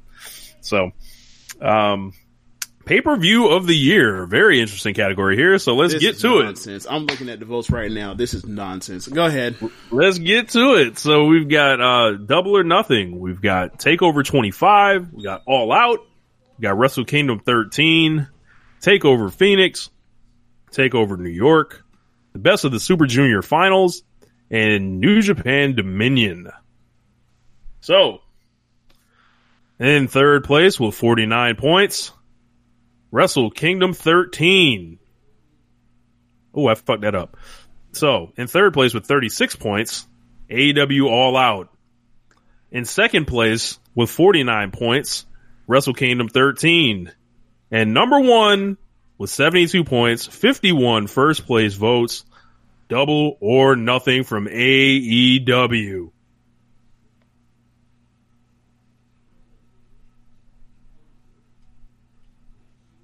Thoughts, sir? It's nonsense. How so? Um, seeing that take that Takeover 25 in New York uh were by far and away better shows than either one of those uh AEW shows. I mean that top to bottom. yeah, I I mean that's how I come to that conclusion that it's nonsense. Uh, you go you can go match to match on any of them cards. None of them shits none of them shit stack up to uh take over 25 or take over New York. If you, Double or Nothing had a feeling in wrestling like nothing else is created for it. cool. All the It- takeovers it- are typically the same. Like Okay, they're great. So, what's your explanation they're for? great. So if that's the case, what's your explanation for the other one also making it? Like I can, I can like double or nothing. see. I get that. I get I, look double nothing. I get in placing. I don't get uh uh all out placing. I don't. Well, you got the shocking Kenny Omega and Pac match on there. Uh huh. You've got that crazy ass ladder match. Uh huh. You got Jericho winning the championship, first champion being crowned. In You uh, the- what kind of match? there was a- in a, in a good or great match. In a good match. Okay. Big moment though. you, you already Um, know where I'm going with this. Like, we have two matches, uh, that you just, ex- just described that would have, that would have, uh, deserved and merited being on one of those two takeover cards. Or either one of those takeover cards. It's fine. Like, like what you like, but if you if your whole thing is like I really enjoy wrestling or storytelling or whatever else, like I get all I get double or nothing. I don't get uh I'm sorry, uh yeah, double or nothing. I don't get all out. It's fine. Yeah. Whatever. Like they're all great Then- shows, but nah. I, I think Takeover is like suffering from like uh, we've seen it. You know, as great as it is, like we've so seen it. Seen, so we never seen Wrestle Kingdoms. I mean, they did something different this year, at Wrestle Kingdom, regardless of like how we felt But about this it. This wasn't this year's Wrestle Kingdom. This was last year's Wrestle Kingdom. This is Wrestle Correct. Kingdom 13. Correct, What did they do at like, Wrestle Kingdom 13 that was so different from the other Wrestle Kingdoms? well, Wrestle Kingdom 13 was like a big like thing with Hiroshi Tanahashi and then Kenny Omega's last main event, the Exodus of the Elite, um, a huge shock of Jay White and Okada uh, in the Dome. Chris Jericho and Naito whoa, having a what was very underrated what was the shock? match. Was the shock that like the wrong person won and they had a That- disappointing ass match for Okada and the standards in the mat in the dome? Is that the, that the he won that he won in 15 minutes. That was the shock. The in a not great shock. match? That was a, that or was in a big barely great thing. match? Okay. That was that was a big thing. And then Naito and Jericho, one of the most underrated matches of the year, even though it was fucking great. Yes, it was. Um, and Yes, then. Ishii and and uh, Sabre up and down the show. in a like- 12 minute sprint that I probably gave four and a quarter. But yeah, it was a great match. I don't disagree. Right. And, you know, the thing is, there's like four or five takeovers a year. There's one Wrestle Kingdom. So I just think they're bleeding over and then it's just becoming a match company that like this is what we do. This is it. It's really fucking good. But- But, it, it but they're My they're just not is- hitting they're just my- not my hitting with people. Is, my point is, I understand Double Nothing. I even understand Wrestle Kingdom. I don't understand All Out. I just don't. Like I just get why you put Wrestle Kingdom on there. It's the WrestleMania of of of New Japan. It's the best pro wrestling. I get that. I and it had that huge story and it drew like crazy. Um, I don't get Double or Nothing. I'm not Or Double Nothing, Out, but uh, but uh, All Out. I get Double Nothing. I don't get All Out. Oh well, AEW rides. Let's go. Have fun. Have fun watching those back back to back and see which one's better shows between all both of all four of those. Whatever. Good luck. Hey man, like. Kobe, like Kobe said, we move the game forward over here. So, um, up next, we've got the die Rocky die failure of the year, the worst long term direction of the year. So, boy, woo, we've got a loaded category here. Um, so uh, Madison Square Taven, let's start there. Uh, Brock Lesnar takes the SmackDown belt essentially to Raw to resume his role as the absentee champion. The brand split, wild card goofiness that they did. Roman Reigns pinned by Shane McMahon, Eric Rowan, and Baron Corbin. Seth Rollins pushed for months as the number one babyface. NXT goes for months with all heel champions. Cody can never win the AEW championship. Tetsuya Naito misses the G1 final. So, third place, Brock Lesnar takes the SmackDown belt to re- er, to resume absentee Raw champion role. Second place, Madison Square Taven with 50 points. And number one, the brand split goofiness and the wild card rule with 52 points. This is a very close category at the top. And ROH swooping in again, and we don't even cover them, but people just know what it is with ROH. Yeah. So, First off, I'd like to start by saying, like, Cody never won a title, should have won this. It's fucking stupid. Like, we just talked about this. You mean to tell me that the person that, that is the best promo, in, uh, in the world, apparently, compared, uh, according to our voters, a person that had the best match in the, in the company, uh, according to our voters, the person that had the best, or one of the best programs and also is the best wrestler according to the program, can no longer be the champion because of a fake stipulation to add one fucking pay-per-view buy, and he's no longer with it. And this isn't on there? That's fucking dumb. I'm sorry. That should, that should have won this shit going away. It, look, you can't tell me on one end that Cody's this gigantic fucking star, and on the other end say they're gonna make a stipulation, a dumb stipulation makes no sense to do it, other than to I guess trick you into thinking Cody's going to win it, even though it didn't add any buys to their uh, buy rate, and then say that he can never be the champion now in the future. What have we been building for? What were we, what were we doing all this for? This is stupid. We'll know one day. And and everybody's explanation is, or people that I think that I that I think are smart people are like, explanation is, well, they'll just find a weasel a way to weasel themselves out of that. If they find a way to weasel out of that, then like I didn't want to hear anything about them and them talks about stipulations matter, this and the third. There's no promotion like anyone else. And the reason why people were watching AEW is because they are not like everybody else, which is code for fucking WWE. So once they fuck, so if they, if they go b- back on this, I'm slaughtering them and it'll be rightfully so and it'll be earned and they deserve this. So whatever. I don't know what won this thing. So- y'all won it. Y'all didn't deserve to win it. It should have been AEW doing this Cody shit. It was nonsense. so James is mad at, at this a lot more than everybody else on this. So Because um, the, the whole point is AEW wants to build their stars, right? The whole idea is make what, what stars, do you, right? what do you mean? Yeah, Don't- I mean that should be everybody's goal, but You put a fucking, you just put, with Cody after that build, after he cuts that incredible Ellis Island promo we just talked about earlier, what they effectively did was says, what said was, we've made you the face of the company. You can know, you, we have, we are going to immediately put a, uh, a glass ceiling above your head and you can't crack through that fucker no matter what we do, unless we, we just flat out come back around and say that we just lied to our fan base. That, are only behind, are mostly behind us because we haven't been, we haven't lied to them in the way that other people have lied to, to them before. That's what I'm saying. So I feel I like it was a bad precedent to set and very dangerous and stupid. And congratulations that you you fucked yourself out of potentially having a, the next star in wrestling, major professional wrestling. So what I think with this is like it's some story they're telling to where he's this flawed hero. Like there's there's a flaw about him, like where he's gonna people are gonna have to eventually beat him. we'll see. We'll see. Fucking goofy.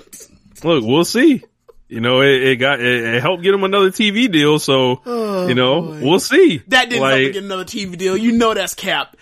What they did between Jericho and Cody before November 9th is what got them their TV deal. It is not what happened after. I, I guarantee you I can go into the into the Google uh trends and look at Cody's uh, uh trend line. I guarantee you that after June or after uh what happened in the full gear is going down. I can almost guarantee that. it's a long term play. So I think he's he's a flawed hero. He's like he's like the guy you can't. It's like you love him, but you can't. So from here, he has to. It depends who Cody makes now, to, and then you know however they get out of it. So Yeah. I love how Cold people are going to be better. Look, people are going to be begging for it. Me and Josh have had lots of conversations Right. about this. Right. My point is people are gonna be begging for it because it was thing. fucking stupid. And then once and if you actually do give it to him, then you fucked up because you never should did it to begin with. That's my whole point. So I- and and yeah. you did it in a way that didn't like help whatever. Whatever. I'm not going through it over again. I explained my case. It's a clear, obvious case. Y'all just don't want to uh, bury it because y'all are in love with AEW in a honeymoon period. If anyone else had done this in this same situation with how hot Cody was at that time, y'all would have been like, that's fucking stupid, Vince. You would have. And I We'll don't want to be the person that plays that, well, what, if, what about AEW? What about WWE? But that was a bad idea. I'm not gonna. All we ask for is stars. Look. If you cut one of it, then pass. What the fuck are y'all doing? It depends. It depends on the follow up. So Depends on if they gonna lie. It, it just oh double and then turn it over. Then no, never mind, never mind. like he doesn't have to be the champion. He he doesn't really. Oh man, like he should have just. They should never do the stipulation. They should have had Jericho beat him, and they should have had Cody come back a year. It's nine months a year later, and then you could have put belt at Cody, and everyone would be like, "Look at the long form storytelling. Look how that dude." Built himself up huge. He failed and he came back. The way we talk about Naito uh, at Wrestle Kingdom just now, the way we talk about Mayu Iwatani, the way we talk about all these stars that go after it, lose, and then come back even hotter because the second time around, like people really, really, really want it. Johnny Gargano, I the example. guarantee it will work. I guarantee it will work. Oh, okay. What whatever happens, like if Whatever if he's happens. if if he's ever the champion, it will work and people will want it. I guarantee it. Write it down. They didn't have to do this. They absolutely didn't have to do this to get that same result. Absolutely did not. So up next, we've got our top moment what of one? the year. Um, Oh yeah, yeah. I, I, I told him what one already. Okay. Uh, the brand split goofiness and the wild card rule. Okay. Um, yeah, complete just upending your shows for the sake of uh, of whatever. Like, um, saying anything. Yeah, yeah. No, when no, everything or when when everything means nothing, nothing means everything. I guess. I get what you mean. Yeah. yeah, like because I remember the first day they talked about it, they were like, "Yeah, only four people gonna do it." And then by the end of that show, it was all fucked up. So it was just like, "Yo, y'all have gone too far." Um, knowing that the brand split like failed, they go back to it, and then I don't know. There's just the whole wild card period in May and everything was just very hard to follow. So up next, we've got our top moment of the year, the single best moment of the year. So we've got Jon Moxley's debut at Double or Nothing. Kofi Kingston wins the WWE Championship. Rhodes Brothers reconciliation. Hiroshi Tanahashi wins the IWGP title at 42 in the Tokyo Dome. Will Ospreay defeats Shingo Takagi for the best of Super Junior uh, deal there. Uh, Kazuchika Okada wins the IWGP title in Madison Square Garden. Mayu Iwatani wins the red belt. Johnny Gargano finally wins the NXT title. Hiromu Takahashi returns and Roman Reigns returns. So, third place with 32 points. I need my older brother. Oh, come on. the Rhodes Brothers reconciliation. Right. Right. Third biggest moment of all the professional wrestling according to our voters, but he can never be fucking champion. What the fuck? So stupid. I'm not gonna do it again. Let's go. Let's let's go, man. Let's go. Number two. The second place, uh, 52 points. Jon Moxley's debut at Double or Nothing, of course, got in the ring, started brawling with Jericho and Kenny, and uh, it was just a just a where were you uh, type moment when he came out. Number one with 86 points, top single moment of the year, 66 first place points. Kofi Kingston wins the WWE Championship. Yeah. What more can we say? Uh, All time um, great moment. All time great moment. Yep. So everything else on that is pretty much way lower. Um, you know, would have liked to see Roman Reigns return, do a little better. Guess not. Jesus. Yeah, I guess y'all said fuck, fuck his neck and fuck that cancer. Apparently, so um, Heartless motherfuckers. Like, God. oh man. Um, let's see. Let's see. Up next, we've got our creative success of the year. So we've got the Wednesday Night Wars, got Kofi Mania. Once again, Chris Jericho is the first AEW champion. Jay White and Kenta's Bullet Club, Kenny Omega and Hiroshi Tanahashi's Wrestle Kingdom program, Double Gold Dash, Tokyo Cyber Squad, and Rhea Ripley's NXT Championship push. So, in third place with 48 points, Chris Jericho becomes the first AEW champion. Those that doubted Jericho thought he was too old, thought he wasn't a number one, Thought he was gonna be Thought Brock Lesnar. thought he was going to be Brock Lesnar, thought he was just going to be some motherfucker mailing it in. How about it now? 67 points, 42 first place points. We've talked about it all show. Kofi Kingston and Kofi Mania. But number one, unquestionably, define the year in 2019, I would, you know, I might, I might say.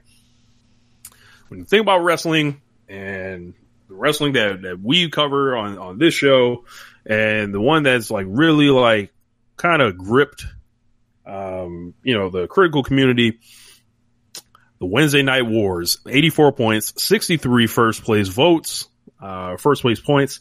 And I don't think it should even really be close. Like this is, this is where it's at. This Wednesday has been the premier day for wrestling. It is the premier day for wrestling, uh, in America.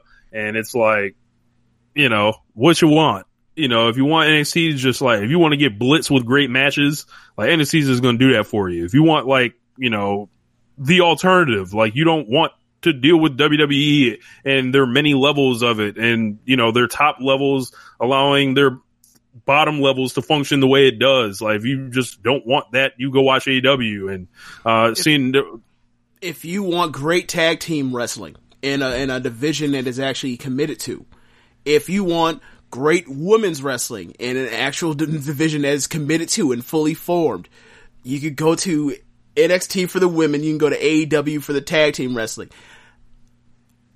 It's it's it's it's it's blissful on Wednesdays, regardless of whichever one you, you watch. It's always blissful. Yep. And just, just looking at everything else on the list, like, look like Double Gold Dash flopped on here. Um, Hey, 70,000 70,000 tickets. Fuck them. They're Yeah. wrong. yeah. I guess just the way they set it up. Just, I guess. yeah. Um, yeah, I mean, shouts out to Kofi again and, and Daniel Bryan. Just, Yeah. Yeah. Yeah. They, look, they, they had it, then they decided they didn't want it no more. Right, So, right. Um, yeah, but yeah, shouts out to uh, Wednesday Night Wars. Probably be on this uh for years to come. So, uh, up next, the big one, the granddaddy of them all, the last award, the IWC award, aka the biggest internet controversy. This one here, boy, just lots of choices. Um, so let's go right from the beginning. WWE dealing with Saudi Arabia was on there last year, continues to be here this year. it'll be on there next year too, probably. In the year. after. Kota Kota Ibushi versus Hiro or versus uh, Tetsuya Naito's matches too dangerous. WWE Hell in a Cell Backlash. Ronda Rousey saying everything is fake. People thinking Dean Ambrose leaving WWE was a work. Jordan Myles' blackface shirt. Jim Cornette's departure from the NWA. Seth Rollins on Twitter. WWE weaponizes NXT against AEW, creating a fan war. And multiple wrestlers asked for their WWE releases. So, in third place, with 31 points, Seth Rollins on Twitter. Just burying yourself a million feet deep. Don't know what direction it's going to come from, but it's all going to always work out bad.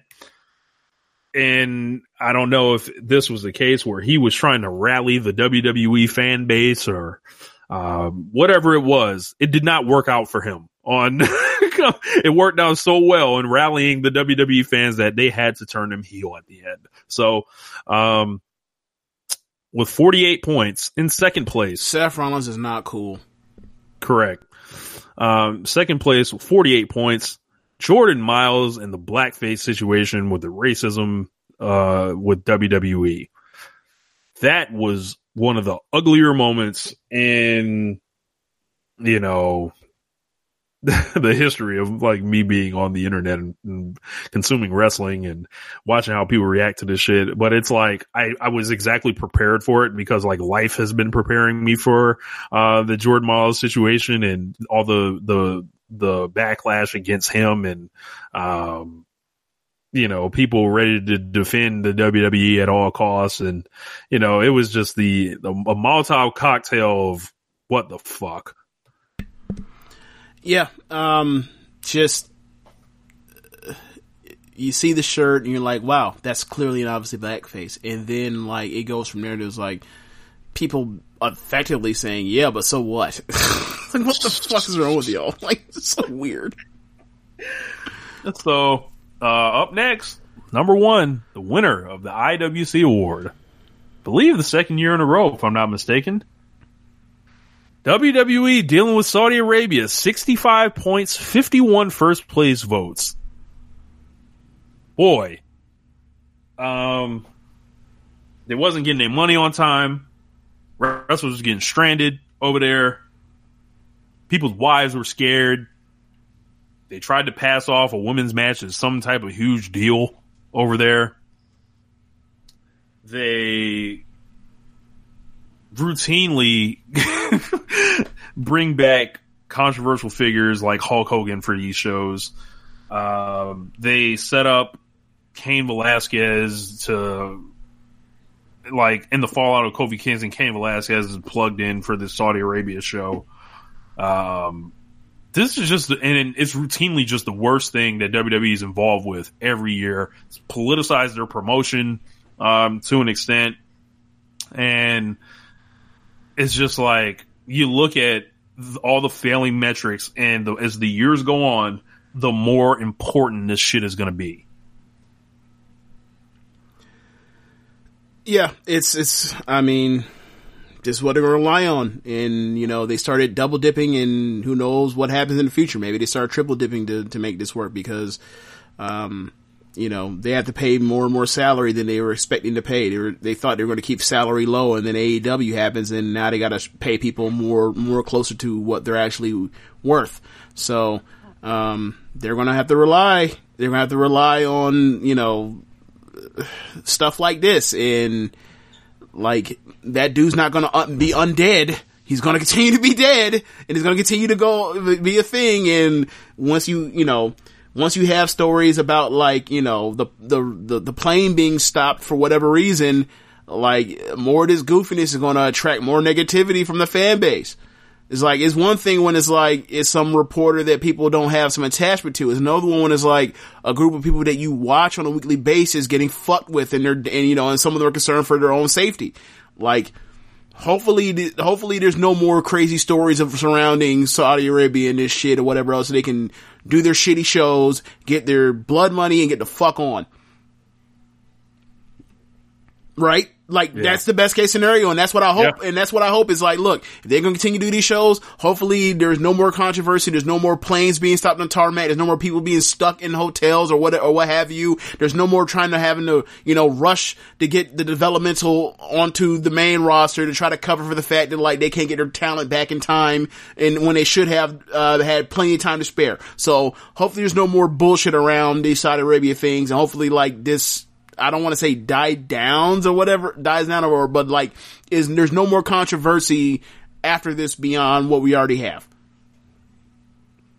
Yeah, I think uh, voters got it totally right here, and there's a lot of like shit that caused like outrage, and there's shit that didn't make it on this list, like quite frankly. But Cornette leaving the NWA was a big thing that happened. Uh, Dean Ambrose and him, people thinking, you know, him leaving as a work is just just such a foreign concept to these fans that you know someone might not want to work for the WWE and um, just the rejection of wrestling reporting and everything just manifesting itself right there.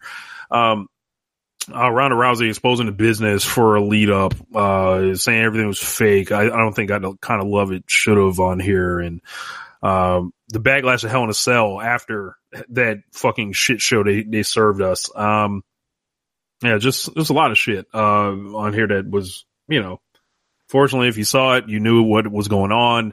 Uh, but hopefully you, uh, didn't let some of this stuff like kill you too much. So, but yeah, this was unquestionably like, you know, him being in Saudi Arabia and everything around it was just like, yo, that's, um, you know, and then WWE weaponizing NXT against AEW. That's a fucking huge one. it's a, a war, uh, that they started, you know. Yeah, definitely. Um, so that's the end of the awards, right? that is the end of the of the awards. So, um, some of the big winners in the categories, of course, are like you know we got Will Ospreay, Adam Cole, Cody, Bea Priestley, uh, Stardom Wrestler of the Year. Um, yeah, so we've got you know. It's kind of you know where, where it goes here. So uh, maybe we should put up a, a poll with those four names on it. Um, so like that's just isn't that just like wow? Why is you know? So, um, y'all let us know out of those four who, who's the wrestler of the year. But between the winners of our categories, Yeah, okay. Oh man. Okay, so um, now that we're done with that part, uh, this is time for um, this new edition of the award show that we're that we're adding, where we are going to talk about uh, me and Rich are going to take turns talking about our ten favorite matches of 2019 uh, through all out the world. So um, I'm going to have Rich go first with his number ten. All right. Um, I will go with Dragon Lee versus Will Ospreay at Dominion uh, IWGP Junior Championship match. Days after uh, Will Ospreay runs it with Shingo Takagi, rolls into Dominion, looking like the IWGP title is all but his. Uh, but there was a guy named Dragon Lee waiting for him, who also is no slouch himself. They have an electric, I want to say, 21 minute match, five star match, anywhere you want to name it. Loved it. Yeah, for me, um, number 10, um, out of AEW, the Young Bucks versus the Lucha Bros in the, uh, ladder match of death for the AAA tag titles. Um, I thought this match had some of the, you know, uh, this was not a match that, um, when there's like these spot fest type matches, I, I, all I want is a simple story of, mostly what I'm looking for is a simple story of, one, are you trying to win the match? And two, is the violence or spots escalating. Um, it reached a certain point to where in the third act it didn't escalate, but what they had to make up for it, um, in the third act was it got so personal between the Mexican standoff when they're both, uh, you know, do splashes at, or basically they, the, the big spot was the, what's it called? The Canadian the- Destroyer. the Canadian Destroyer through the table. Then it led to a Mexican standoff between where the little brothers are basically saying like, "Don't jump, don't crash off the, off a ladder th- through and, and crash through a table on my bigger brother." They both had to standoff. They both crashed, and then you get to the part where um, it got so you know in their minds it got so physical to where and so uh, personal to where um, one of the Young Bucks snatches Pentagon's mask off. He falls off. And then, I think it was Matt. And then they Yeah. proceed Matt's immediate payback for, instead of trying to win, trying to get personal. His payback is, you want to do that? Okay. We're going to, we're going to fucking, uh, combo package power drive you on a ladder bridge and fucking murder you. That's what you get for, for going over, over the lines of fucking with someone's mask. How dare you? you? You fucking, you're fucking dead. We win the titles. Fuck you. So it, it, it, it didn't peak with that spot, but they had storytelling elements on the back end to add to where it took from emotionally from the crazy physical stuff in the ring. So they did a great job. No doubt. Um, so my number nine is Kenny Omega versus Jon Moxley, the death match or the lights out match at, um, uh, what, what the fuck show was that? Full Gear. Yeah. And, um, this shit, like, it was, it was a very divisive match, but if you fall on the side of the coin that loved it, yo, this was like, not that he had to answer these questions anyway, because if you watch Kenny Omega for any amount of time, you know what it was he's about that life. um, uh, Jon Moxley just like uh, showed up and was like, whatever he had to get out of his system with having these crazy ass matches. I think he achieved it. I don't know how many more he's going to do, but but um, he can always go there. He's always wanted to go there, and this was like, yo, if you want to do like a, a death match brawl, but like still have wrestling elements and uh, you know just set up all these different like creative callbacks and you know just gruesome stuff too in there and just watch two people just kick the shit out of each other and storytelling elements and um, a big fight feel main event atmosphere this was like fucking great Yeah, number nine for me, Candice LeRae versus Io Shirai, NXT Takeover Toronto 2, um, from, I think it's August 10th. This match, I, I rewatched this, these matches, all of them, in the last, um, couple weeks, or whatever else, and the thing that struck out to me was like, this match is a match that is better upon replay. Some of these matches are not. For example, like Walter versus, uh, uh, uh, Tyler Bate is not better on rewatch, or even the Young Bucks match, um, feels like it's not as special the first time watching it. But, Io does a brainbuster in the announce table and then like just targets Candice's head from that point forward. Then Candice hits a tope tornado DDT. She uh she escapes out of fireman's carry uh position and turns to reverse Rana. Io does a Spanish fly. Uh, does a moonsault. Uh, snaps and gives her these 12, uh, these 12-6 palm strikes at the back of the head and slaps on a Koji clutch. And then, like, she traps Candice's arms where she can't, like, tap out. Just, like, passes her out for the pain. It's like, they told a consistent story throughout the whole thing. She was targeting her head, beating the hell out of her. It was brutal.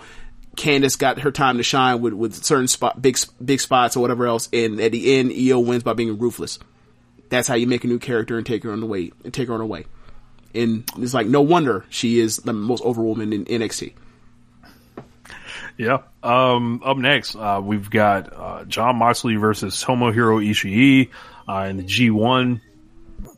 When Jon Moxley uh, went to AEW, I was praying he was in the B block because we know who's in the B block. That's that's the, the, the Ishii block. You know, we're like we know where it's at, and um, they delivered one hundred percent.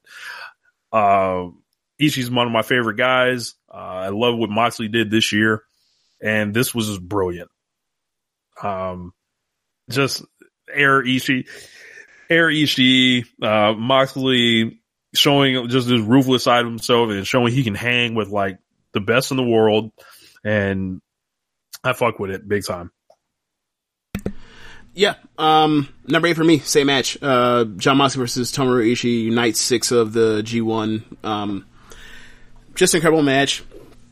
Um, it's just it's just so jarring to see Ishii sell for somebody just immediately like that, and then like from there he reaches a level of desperation where he fights back or whatever else. It starts no selling and just awesome, and you know it's another standard. It's another great Ishii match, but it's an added element of this new person he's never wrestled before, and to see um, Moxie flat out for so much of that match beat Ishii's ass from pillar to post, take him to over to the east or west side, and have him bash his head into it. The welcome like it's like there's a rite of passage in Korakuen Hall to smash someone's head into the east or west side, so or even their hand or whatever else. So um, it was awesome, and as you said, Air Ishii he reached such level of desperation it's like I got to put this fuck, I got to smash through this through it, I got to fly through the air to beat this dude, and the headbutts is just such a great match.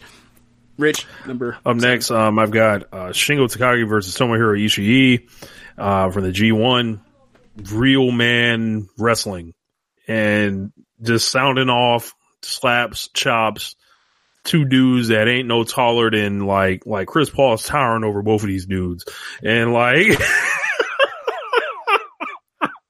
you know Chris Paul's short. So um yeah, man. Like I don't know how you do better than this. Like this is like this is real man wrestling. So you if you're a real man, you should like this match. Like if you're not a real man, you should like this match. This is great. Number seven for me, Arisa Nakajima versus Nanae Takahashi for the SEAdLINNNG Beyond the Sea singles title. It's also a um a hair versus hair match. It's from uh I believe it's November second. Um, this is a match that shout out to Joshi City's Twitter account because uh, they said that these two put on this match, and I had seen Nanae Takahashi. She's probably the person that I would put highest on the list of someone that I some some super some person that was a star or legend in the business or whatever else that I had not seen until this year, and now I know how awesome they are. She's probably number one on this list. Um, watching some of her, you know, early couple years of stardom stuff, her wars with, uh, not, with, uh, Natsuki Taiyo, uh, Io, whoever else, and then to see her in SEAdLINNNG in special matches with like Takumi, I'm sorry, uh, Takumi Iroha or, or Asuka that's in Japan, not our Asuka, and to see this match where all she's done throughout her entire career, um, after stardom is beat the piss, beat the piss out of uh, Arisa Nakajima, and she's a champion, and she is very much like on the Hogan, Brock Lesnar, Triple H schedule. She ain't losing unless there's a damn good reason, and she loses to Takumi Iroha. And Arisa comes through and breaks up the celebration for Takumi and, say, and is pissed off that she's never beaten this woman even when uh, Arisa was the ace in uh, J- JWP and she, you know, she gets the match with Takumi. She becomes a champion, but she's never beaten uh, Nanae, and Nanae wants her her belt back. So they put it on the line. You want a title shot? Hair versus hair, and they go out there and they have a fucking war. It is every bit as brutal and vicious as any Shingo match from last year. Um, the wrestling is as, as crisp as anything else you'll see. There's a segment in, there's a, there's a, there are two different segments that like stick in my mind of like, this is some of the best wrestling I've seen this year. This is the best women's match I've seen all year. It's nothing even compares. Um, when I first watched this match, I immediately thought, f- four and three quarters without knowing any any of the story I just explained with all of the all the stuff through their careers. After that, after seeing you know Manami Toyota and Toshiyo Yamada in uh in the ring, and it's basically the, it's a storyline to pass down through you know, their previous 92 hair versus hair match. Like, I don't know what the fuck I was thinking by not giving this thing five stars. It's an incredible match. It's one of the best matches of the year. If you haven't seen it, please watch this thing. If, if you are a person that's into strong style wrestling or, or New Japan Pro Wrestling, this match would have been a match of the year contender in, in that promotion. It's an incredible match. I can't I can't speak enough to it. This is the best. This is the only match that I put on this list that was not from one of the five uh, promotions that we cover on almost weekly basis in um in uh, One Nation Radio. I think it's that special of a match. Yeah. Um, up next, I've got. Uh, oh, this is tough. Looking at it, I'm to go with Kazuchika Okada versus Will Ospreay from the G1. Um, the world wanted Will Ospreay to win. Dave Meltzer wanted Will Ospreay to win.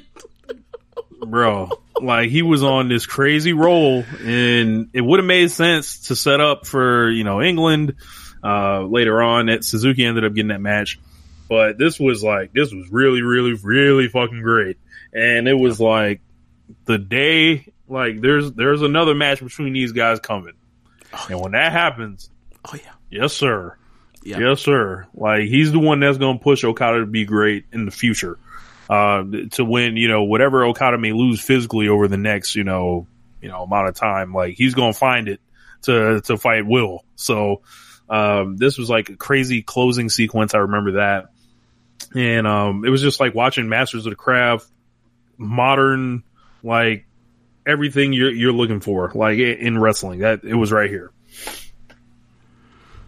Yeah. Um, this is six, right? Yeah, that was my six. Okay. Number six for me.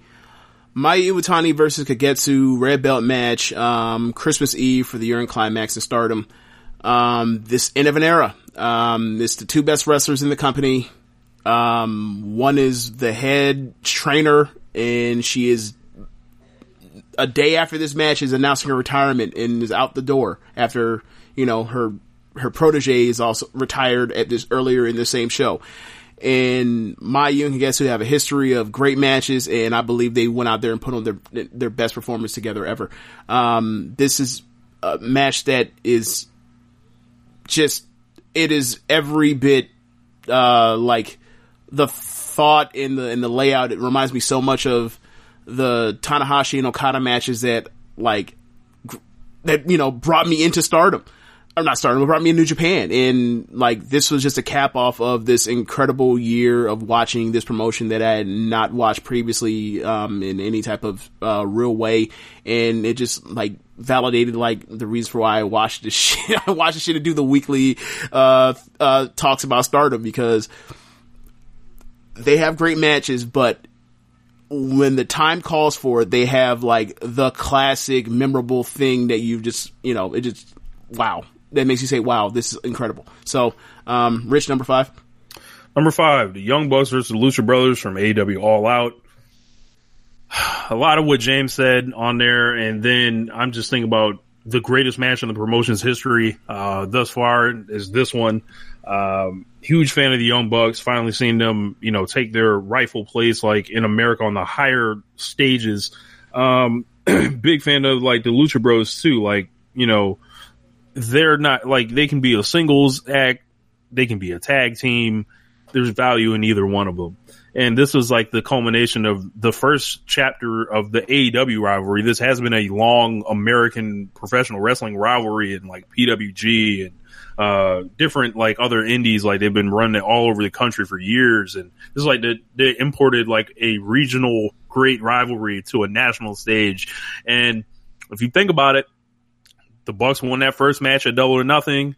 They had that six man, or the, the pair of six mans, and and one in uh, you know Fyter Fest, and the other one in Mexico, and then they had one one other match, which was this one.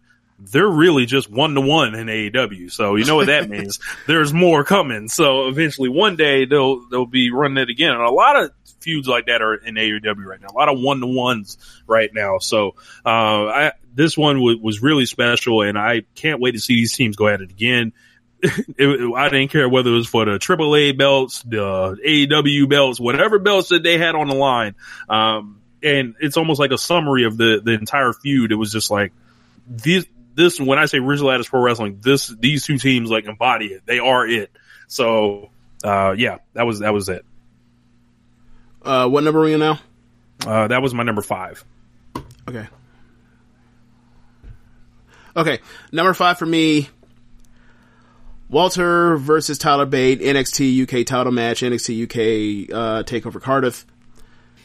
This, in my opinion, is the all-time big guy, little guy match. Now it is now supplanted in my mind. Um, you know, Undertaker versus Shawn, um, WrestleMania 25. Um, it's it's just incredible. I rewatched it recently. I don't think that the match is as good as watching the first time, but the match is incredible, and it is based so simply. It's like the big guy gets an advantage, uh, or the big guy gets an advantage, and then he proceeds to uh, work over that dude's back, and then Bate fights from underneath and fights from underneath and fights from underneath and gets spots and takes advantage of them and capitalizes to try to change the tide. And uh, every time he gets some type of ground, uh, some some type of momentum going, every time Walter chops that back or chops shit out of him and cuts him off, and then you just want it more and more and more with Bate. And then we get to like the last 10 minutes of that match or 15 minutes of that match, and the, it's just incredible. The crowd's on his feet the whole time, just living and dying with this small dude to overcome this fucking, uh, Neanderthal giant.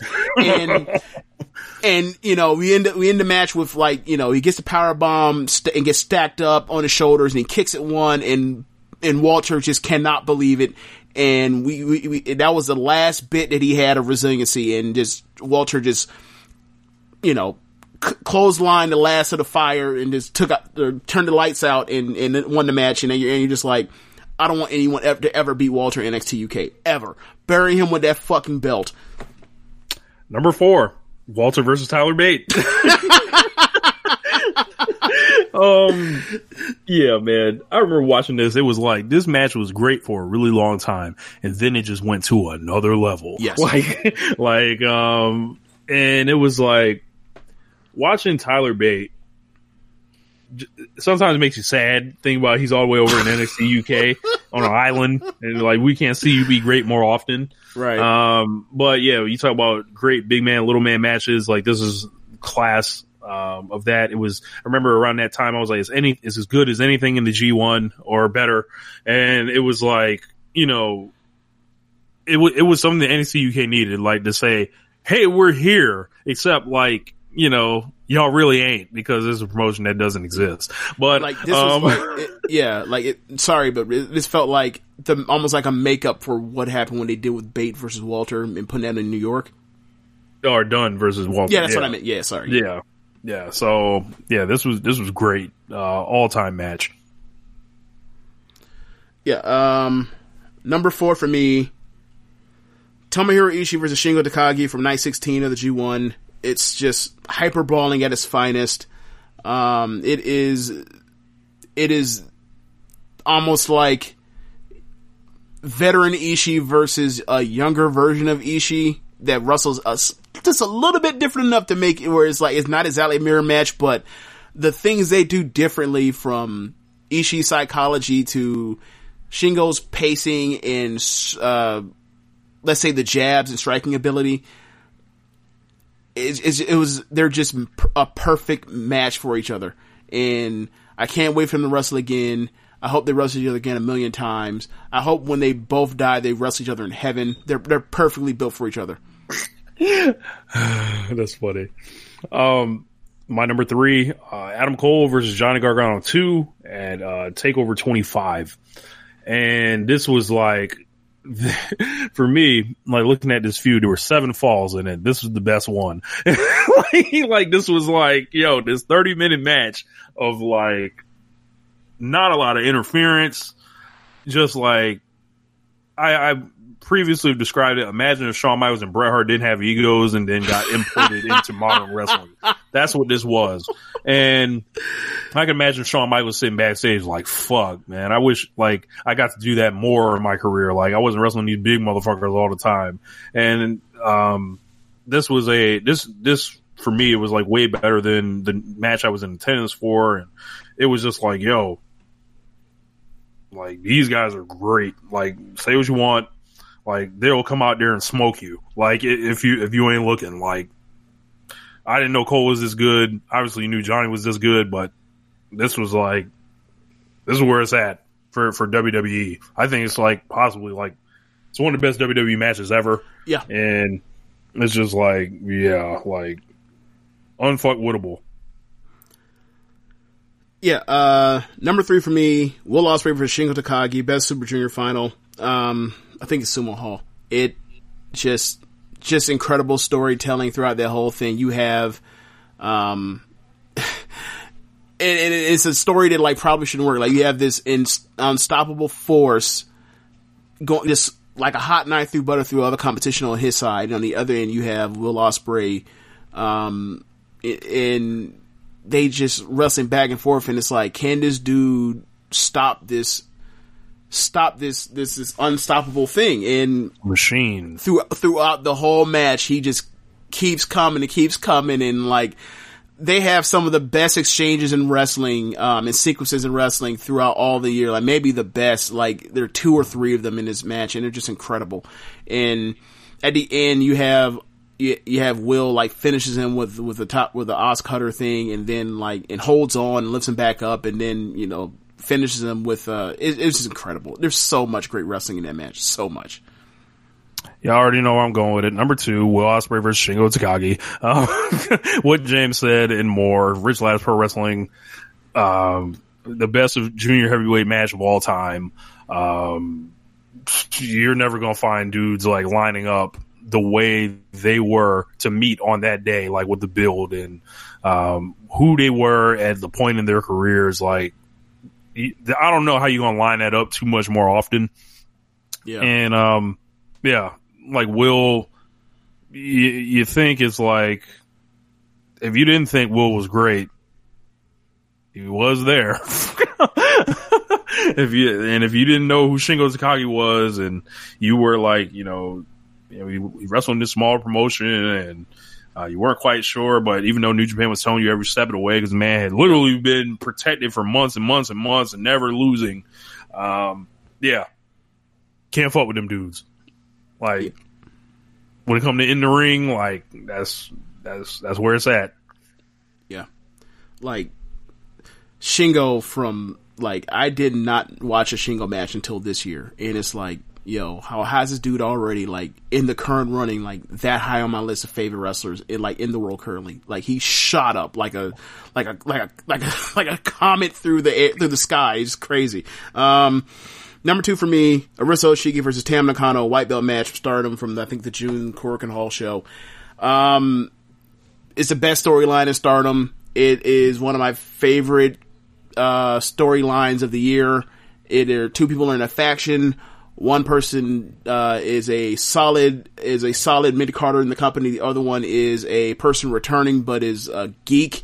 This person rises, um, quiet as it's kept, and the person that is dismissive ends up having her dream stolen from this upstart or this returning person and it just grows in resentment and it leads to the, the culmination of this match where they knee and kick the, the their faces off and it ends where um, the returner wins but the performance that you remember is mostly from the the person uh, that had all the resentment, and you see some of that melt away, and it ends in respect, and it leads to what you hope is a retire is a, re- a rematch down the line where she says, "Don't you dare lose that belt to someone else," and it's all the emotion and like this was like the this was like the first starting match that uh, I saw that I was like, "Yo, like I think I'm sticking with this company like for a long ass time."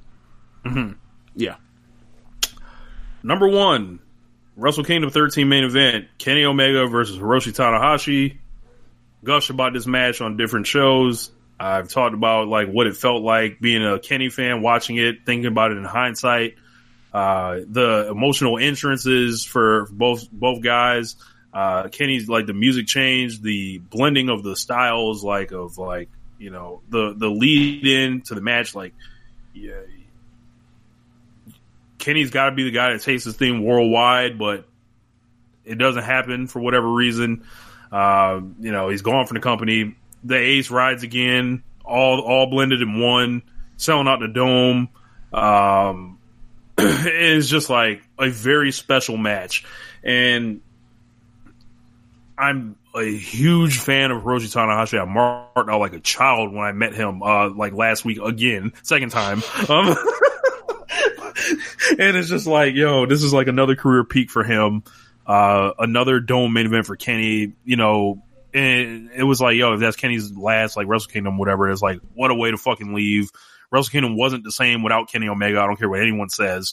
Um, and it was like, it was like the last, like, you know, the, the last act of the best bout machine, essentially, you know, and I, I love that match, uh, for all those reasons. Like you go out there and, and you lose clean in the middle honorably to, uh, a guy that like earns your respect. And I think, uh, Tana, or Kenny earned some of Tanahashi's respect, uh, by doing it Tanahashi's way in the match. And Tanahashi had to resort to, you know, a, lot of shit that he said he wasn't about to put this guy away. And it was just like, this is a beautiful match. And, uh, I, I hope you rewatch it, you know, soon, but, uh, it, has been a while since I watched it. Yeah, definitely. Um, yeah, it, I think it's the best me- mesh of, of like two different styles that I can think probably this year between like two high profile people that wrestle their way and then they have to meet in the middle. I think it's like the best like compromise to tell a story between on both halves. Um, mm-hmm. Number one for me, Johnny Gargano versus Adam Cole, two out of three falls match, NXT vacant title match uh, at uh, t- in, or NXT Takeover New York. Should have been called Brooklyn Five, but whatever. Um, this was a culmination of or this is the end of a 20 month uh, storyline for Johnny Gargano. And um, it wasn't a, it wasn't the opponent that was planned for, but on short notice they had a hell of a uh, of a of a turnaround on a three weeks notice to, to get this thing up and going. Um, the promo the, the promos uh, of them doing AC doing like the twenty four seven stuff where Johnny is going back to his um his home promotion in Cleveland uh, and you have the training sessions there and then you have um, Adam Cole, you know, going to basically like some, you know, almost like a, a combine workout facility where, you know, he does all the, all the combine drills, whatever else and, and quick super twitch stuff. Kicks. And all of a sudden he's super, he's super kicking stuff. It's just ridiculous. He's super kicking past the practice. Uh, um, and then you had the promo where they finally meet face to face after, uh, Cole wins that five way match where he steals the pin from Ricochet after Ricochet had the match one, which is like, stop doing that in multi-man matches in WWE, please. Anyway, um, they go face to face and they talk about their paths through, um, since signing with NXT to getting to this point and the clear difference is, the clear differences they have where one guy comes in and lays out the, the new, the newly crowned champion is, and that was his path and then 20 months later he finally gets there um, with Undisputed. And on the other end, you have this dude that got betrayed by his best friend, goes singles, um, wrestles his ass off on the undercard, wrestles his ass off, gets to the main event, fails and fails and fails in spectacular fashion, these incredible matches, and loses, loses his way, turns heel. Aleister Black kicks him since, or, or kicked his ass. Uh, the Ricochet, or sorry, the Ricochet thing, he finally cheats and gives himself a title match or whatever else, and then it leads to after, you know, he's about to get his revenge on this fucking guy that kind of caused him to, you know, lose off deep end, and he's gone, and the only person he has left to focus on is all the stuff he went through to get to this point. Now he has to go through one final challenge, Adam Cole, like that, the quote unquote chosen one, uh, in NXT, and they go out there and they have two good falls, they have one good fall, they have a very good um, second fall, and then the third fall happens, and they immediately have outside of Shingo and in in um, Ishii or Shingo and Ospreay, like the best run of wrestling in the world that I saw in 2019. Um, that run, they it turned all of a sudden into just a it turned into a fucking G1 final or best Super Junior final or like the last 15 minutes of a Tokyo Dome main event and the crowds into it. They, they're, it, it's so incredible. Uh, I watched it again, um, a week or two ago and like just when Johnny starts kicking out, I started getting emotional thinking of like the 20 months of all that shit that he went through to get to this point, the times where he should have fucking won the title, but they didn't, and the crowd's living and dying with that dude, and they, and they finally pay it off where they set all these insurmountable odds against him when Undisputed comes out, and he like literally kicks all of Undisputed's ass, and then they set you up to think you're about to get fucked with the Johnny, with the, with the Triple H special, which is interference, babyface overcomes interference, and then here comes Triple H with the sledgehammer, whatever else, they, or the pedigree to hit them with their move in the middle of the ring and win. And then he kicks, and then he's about to get a last slot, uh, shot, and he ducks underneath and he slaps on the Gargano escape, and he Cole reach last gas, reach for the ropes. Johnny kicks off the ropes, rolls back, and cranks on that fucker's neck. And and Adam Cole has no chance choice but to tap out. And twenty months pays off. The crowd's losing his shit for him. Um, he he goes to celebrate with his dad and his family. He goes back up the ramp. They put up the uh, the the go home symbol. And then, you know, classic Johnny Gargano. Just because that, that, that logo in the bottom third is up does not mean they're going dark. Ciampa comes out, congratulates him. They know that Ciampa's leaving this next situation is going to come back as like one of the biggest baby faces. And they go on from there and they go dark and it, it paid off in a way that was very, very rewarding in a way that like, the, the way that you feel all wrestling should be paid off. And it was great. Um, so yeah, uh, that is 2019. Yeah, that's 2019. Uh, I can't wait to do uh, 2000. What we see the, for 2020 and between AEW, NXT, the main roster, what they have to give us in New Japan, Stardom, and whatever else we see in the world of Joshi or whatever else, and or whatever else we see Dragon Gate, whatever the hell we get, is going to be great because a lot of great wrestling. I'd like to also it's progressing. It's awesome. I also like to shout out El uh, Hijo del Vikingo versus Laredo Kid um, yeah. from AAA. Uh, is definitely a, another match to check out. If it feels like you got an inside peek into a world that like it's like holy shit, what's going on over there? Like if that's what it, what the fuck's going on. Check it out. It's on YouTube. So uh, one thing, one thing I'll get since you're giving a honorable mention to, I'll give him one honorable mention. I'm always I have uh, I have heard that um, I am known to be a, a person that, that deals too much on wanting stuff to be serious and not too much on the fun. So I will recommend I I guess my 2019 comedy match of the year: Tsukasa Fujimoto versus 1010. Check it out. Uh, it is a storyline based around a potential uh, love triangle between the 2018 uh, Tokyo Sports Joshi Award winner and um, a inflatable panda couple. That's all I'm going to say. It is fucking hilarious. It tells a story. It has a conclusion, a happy ending, and this person that may be a homewrecker comes out as a baby face at the end. It's incredible. And it's totally ridiculous and absurd.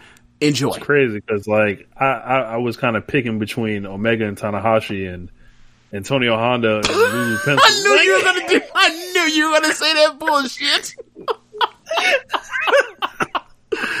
uh, well, well, So, anyway, uh, well, yeah, so uh, Tanahashi and Kenny just edged him out. okay. So, uh, now that we mentioned uh, all the matches from 2019 and our, even honorable mentions, um, I'm going to throw to uh, our, our top tens from all our con- contributors from um, our this project at the beginning of the year or the end of uh, the end of the year for um, going over the 2019 for different promotions from started in New Japan to NXT to in, slash WWE to AEW. Um, that's Jeremy, that's Imp, that's Floyd. Um, Amy, unfortunately, I made a mistake and did not uh, get a chance to record her, and we couldn't make it up in time. Um, but uh, you know, uh, eventually we'll come around and be able to figure something out. But uh, that's also Dylan Fox and like I, I hope you guys enjoy, and if you know you enjoyed those shows, enjoyed our you know year end project for 2019, I hope you check this out and um, listen to their passion, same passion that we have for professional wrestling 2019. And if there's something that you know that you didn't check out or whatever else throughout the year, and you have some time, maybe go check out um, the match they suggest because they watched a lot of great wrestling year, like we did, and if there's something you missed out on, it's something you probably you should check out and give it a look. So I'm going to go ahead and throw there. Um, uh, thanks for listening. Peace.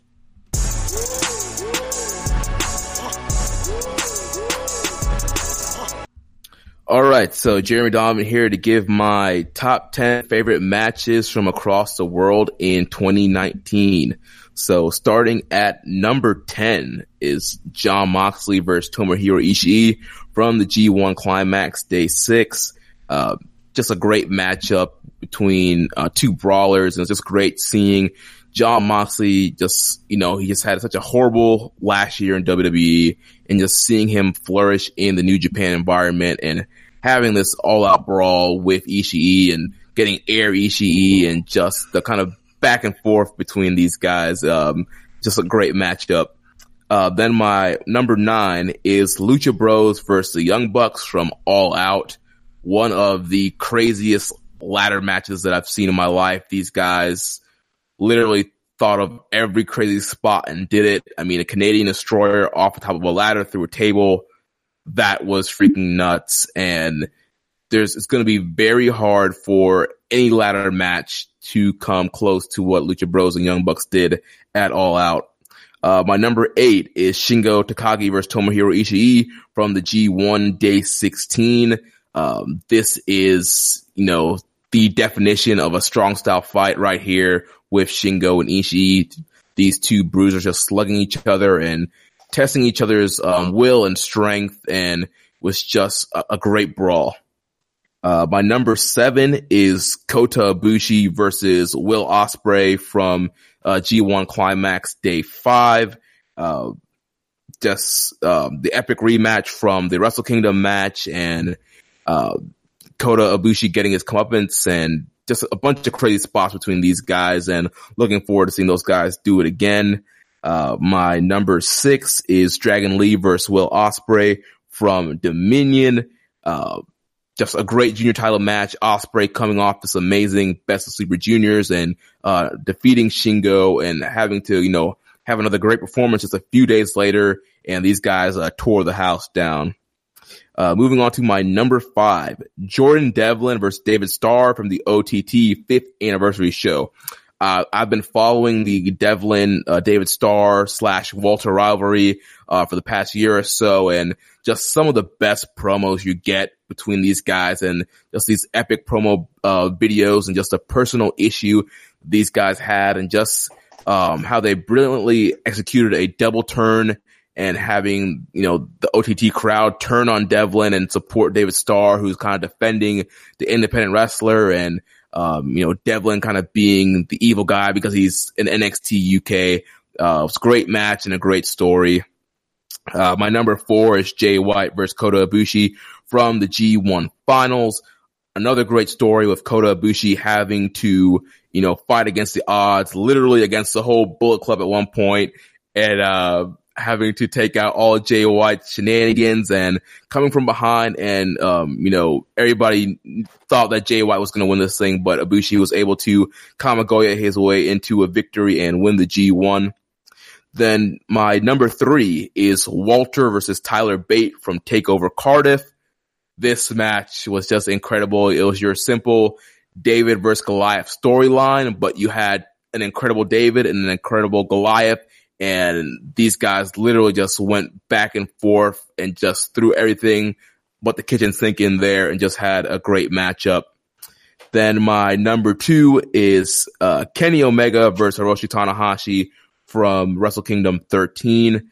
Uh, just an epic matchup here. Kenny Omega's last match in New Japan, the Gaijin Ace versus the Ace of the Universe and just the story they were telling there with Tanahashi holding up the traditional values of New Japan and Kenny Omega's whole thing and wanting to change the world. You also had the Kota Ibushi element in there with both guys kind of wanted to fight for Kota Ibushi's attention. Tanahashi wanted to mentor Ibushi and Kenny obviously wanted to continue the Golden Lovers tag team and having Ibushi uh, be on his side. And those guys went out and had a great Tokyo Dome main event. It was just great to see Tanahashi get one more uh, shot at the title in the Dome. And then my number one match is Shingo Takagi versus Will Ospreay from the Best Super Junior Finals. Um, another great story here, um, having Shingo being built up, never being pinned, and just undefeated and just running through everybody in his block. And then Will Ospreay, um, kind of being pictured as an underdog here and having to, uh, you know, take out this unstoppable juggernaut in Shingo Takagi. And these guys went out here, had an epic match, and Ospreay was able to um, slay the dragon and beat Shingo. So that is my uh, top ten list.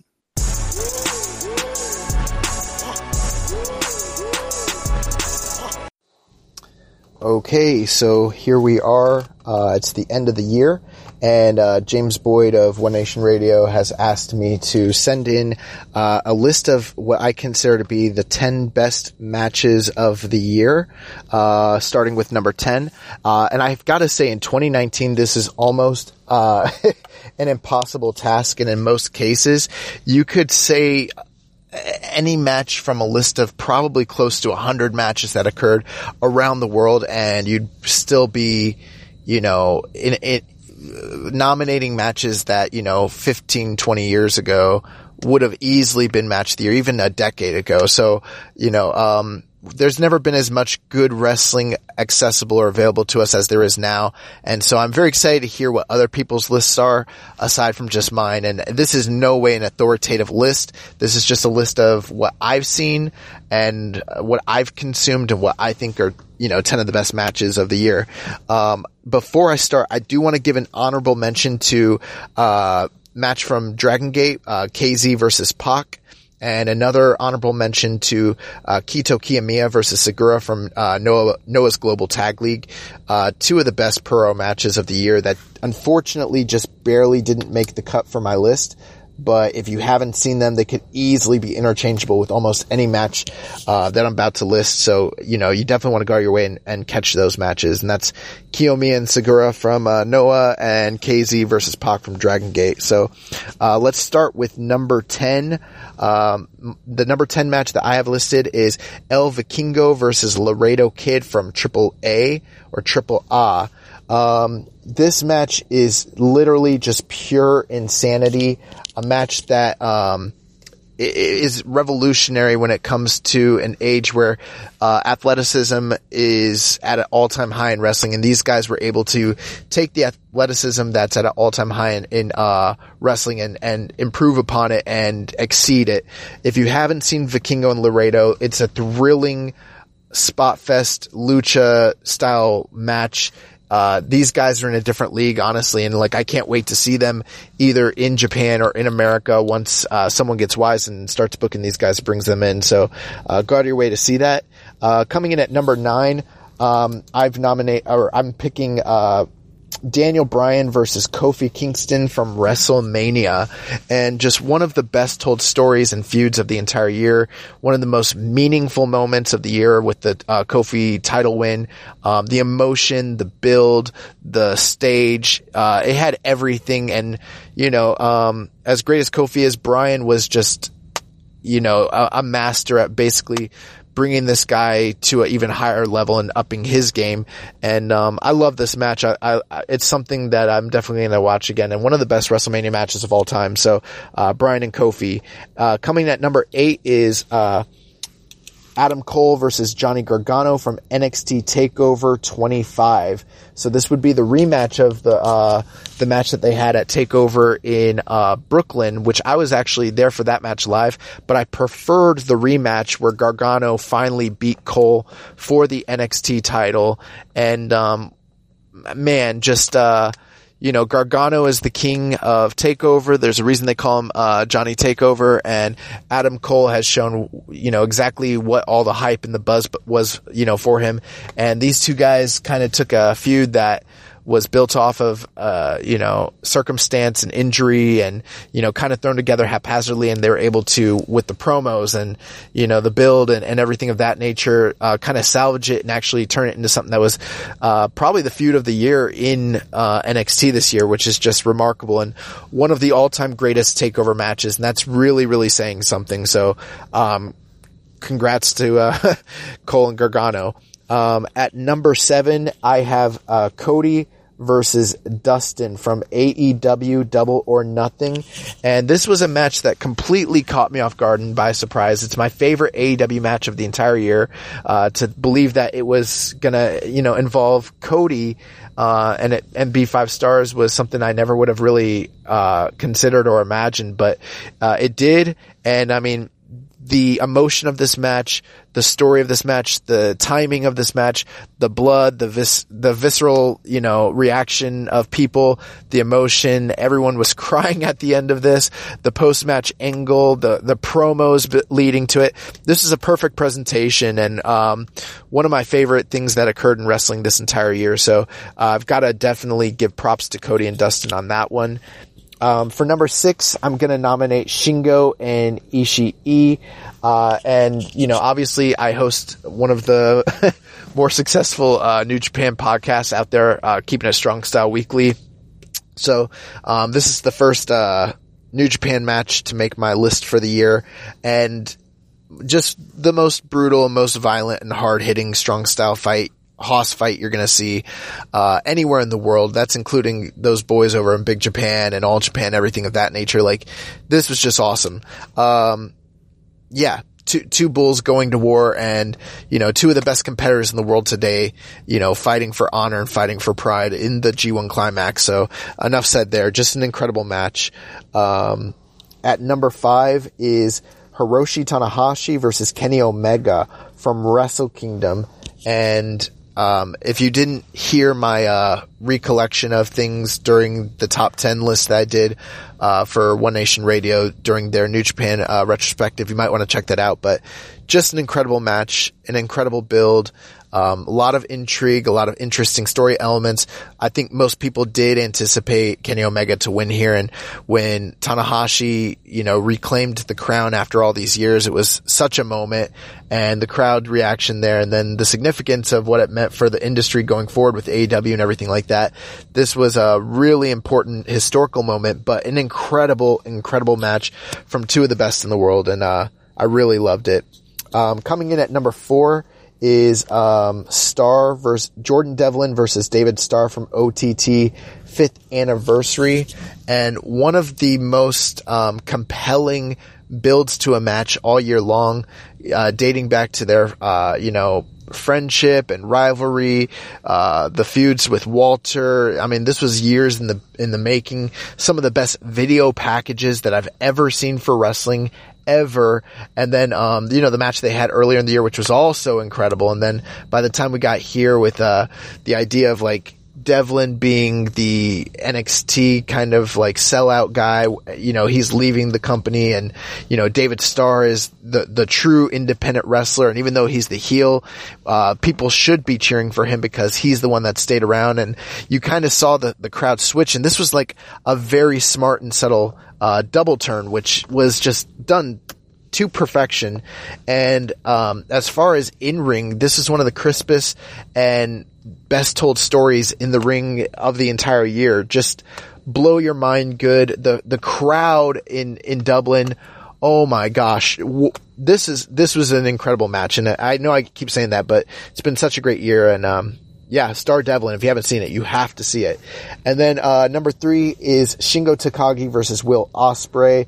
Best of the Super Juniors finals one of the best matches of the year. Probably in most people's bouts, probably is the match of the year. And, you know, an incredible build for two of the best performers in the entire world. Will Ospreay probably the wrestler of the year. Shingo's not far behind. The the story with these guys in the block, you know, both basically having two of the best runs in the history of the Super Juniors simultaneously during the best Super Juniors tournament in history, having the best finals match in history, uh, yeah, it was a masterpiece. And then uh, at number two is Tyler Bate versus Walter from NXT UK Takeover, and uh, this was something that I knew was going to be good, but I didn't have as high expectations as it ended up delivering, and I was just so pleasantly surprised to see. You know, these guys having a better match than even the ones that they'd had previously in like say progress and things of that nature. Um, this blew me away and in most years would have been easily my match of the year. I think it gets a little bit overlooked because of how great wrestling's been this year, but, um, just phenomenal, phenomenal, phenomenal stuff. And then at number one, uh, my match of the year, my, my number one favorite wrestling match of the year across the world is Jay White and Kota Ibushi for literally having a per- perfect presentation in the match itself. Um, you know, basically just the story, and um, everything that that was kind of surrounding it. Um, just really, really, really, really incredible. Um, so that's going to do it for me. Um, those were my favorite matches of the entire year, and I'm going to throw it back to these guys. Thanks.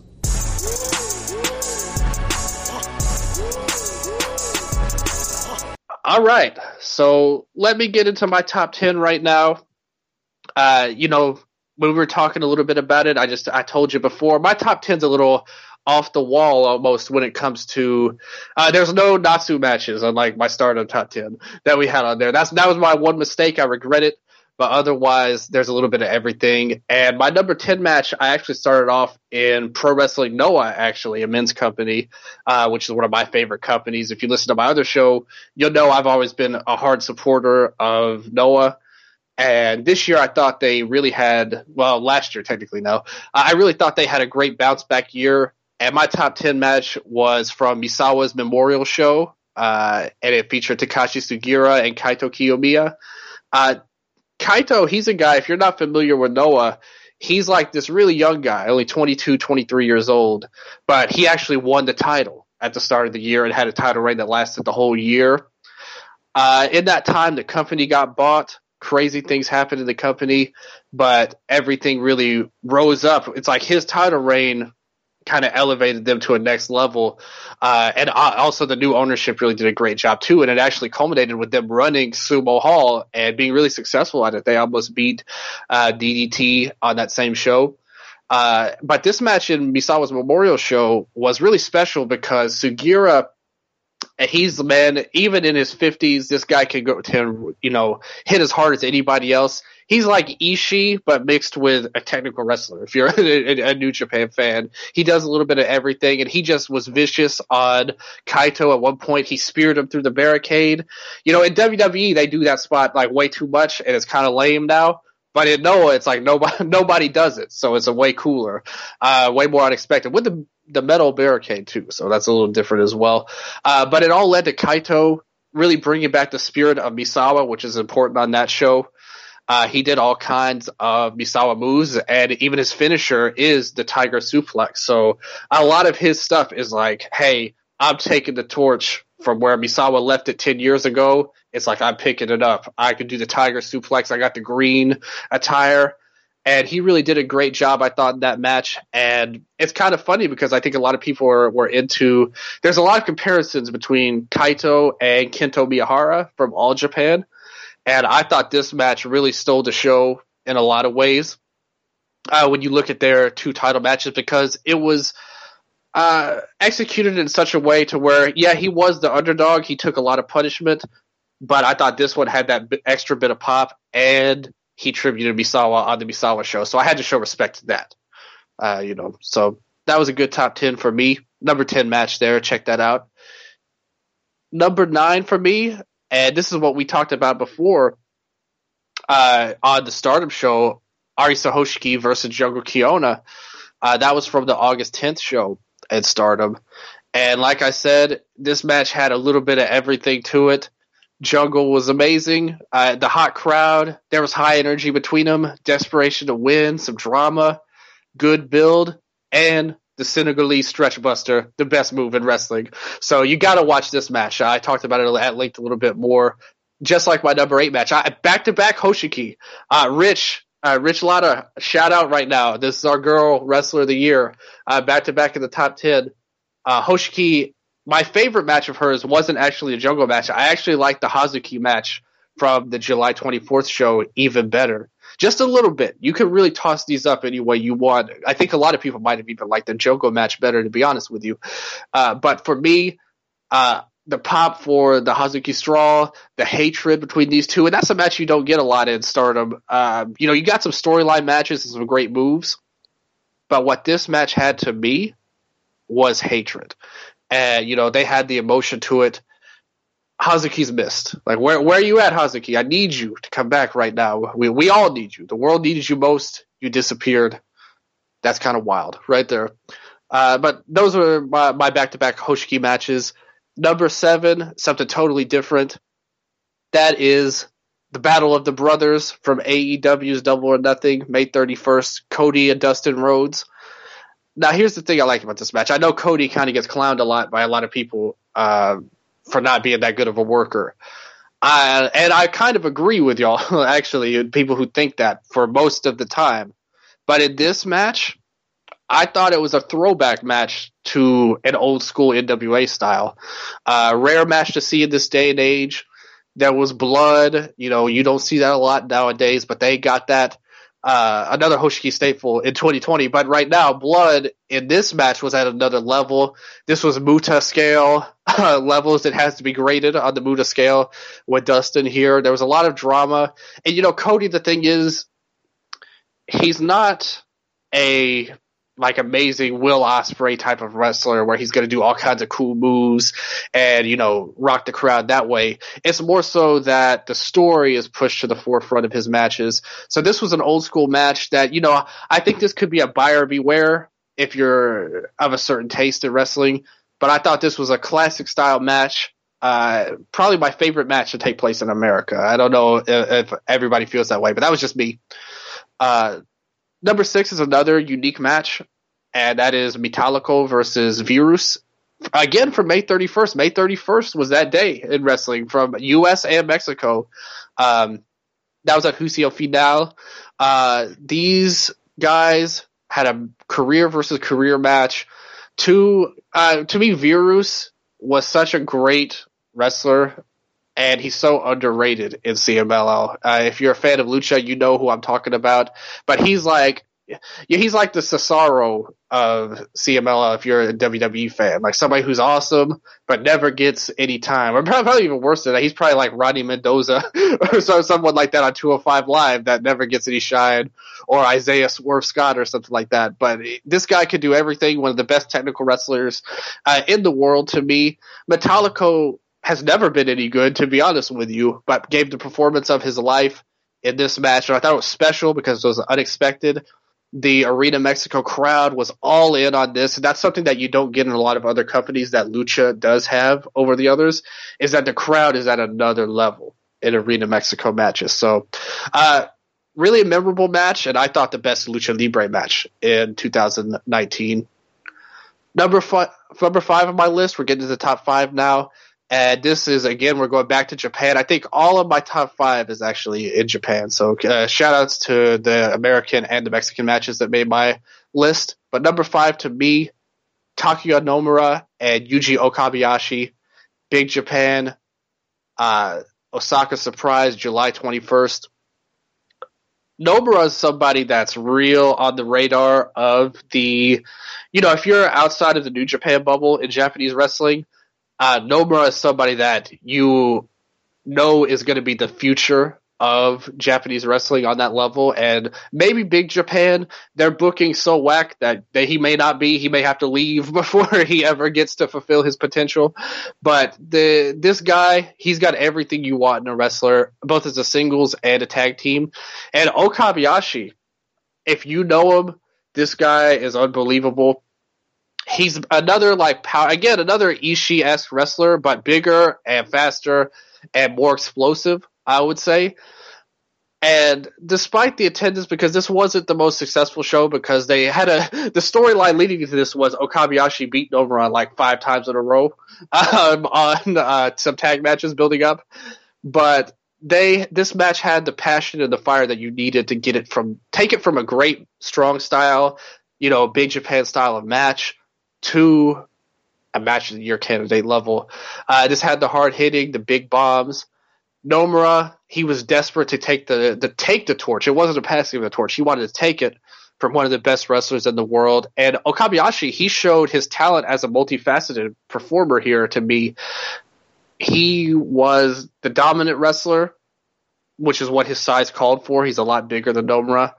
But also his selling was a really compelling. He made Nomura look like a star. One of the best all around matches of 2019. I think it's going to go under the radar because it was in Big Japan and it just wasn't.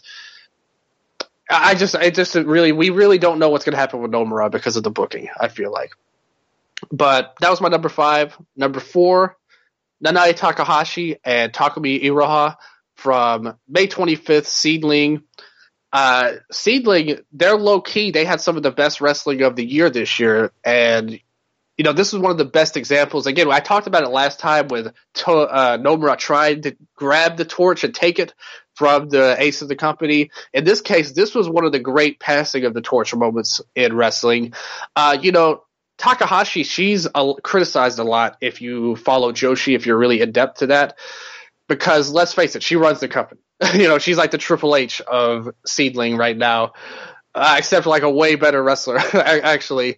Because um, I think her criticism that she takes is a lot of times unfair, but and she this was another example of it because she used her strong booking of her title reign for the greater good because she put over not only a younger star but an outsider. Uh, I thought this match itself, if you look at the wrestling, was a mix of both 90s all Japan and New Japan style of the 90s, just with lighter weight performers here, obviously women, but they had some stiff strikes that they used, big kicks from Iroha, and some big bombs too, you know, big, big time head dropping moments, uh, pretty much. Uh, the finishing stretch was really amazing, and I thought uh, Iroha especially, she showed why she deserves to be at the top of the list. She went a little underrated for a long time. She's a former stardom prospect. Uh, she left the company, and she's really just now getting to that point where she's going to that top of the Joshi scene, similar to how we saw Sareee uh, last year. I think Iroha is just every bit as good and can be even more. And I thought these two had a tremendous match with a fantastic blending of styles. That was my number four.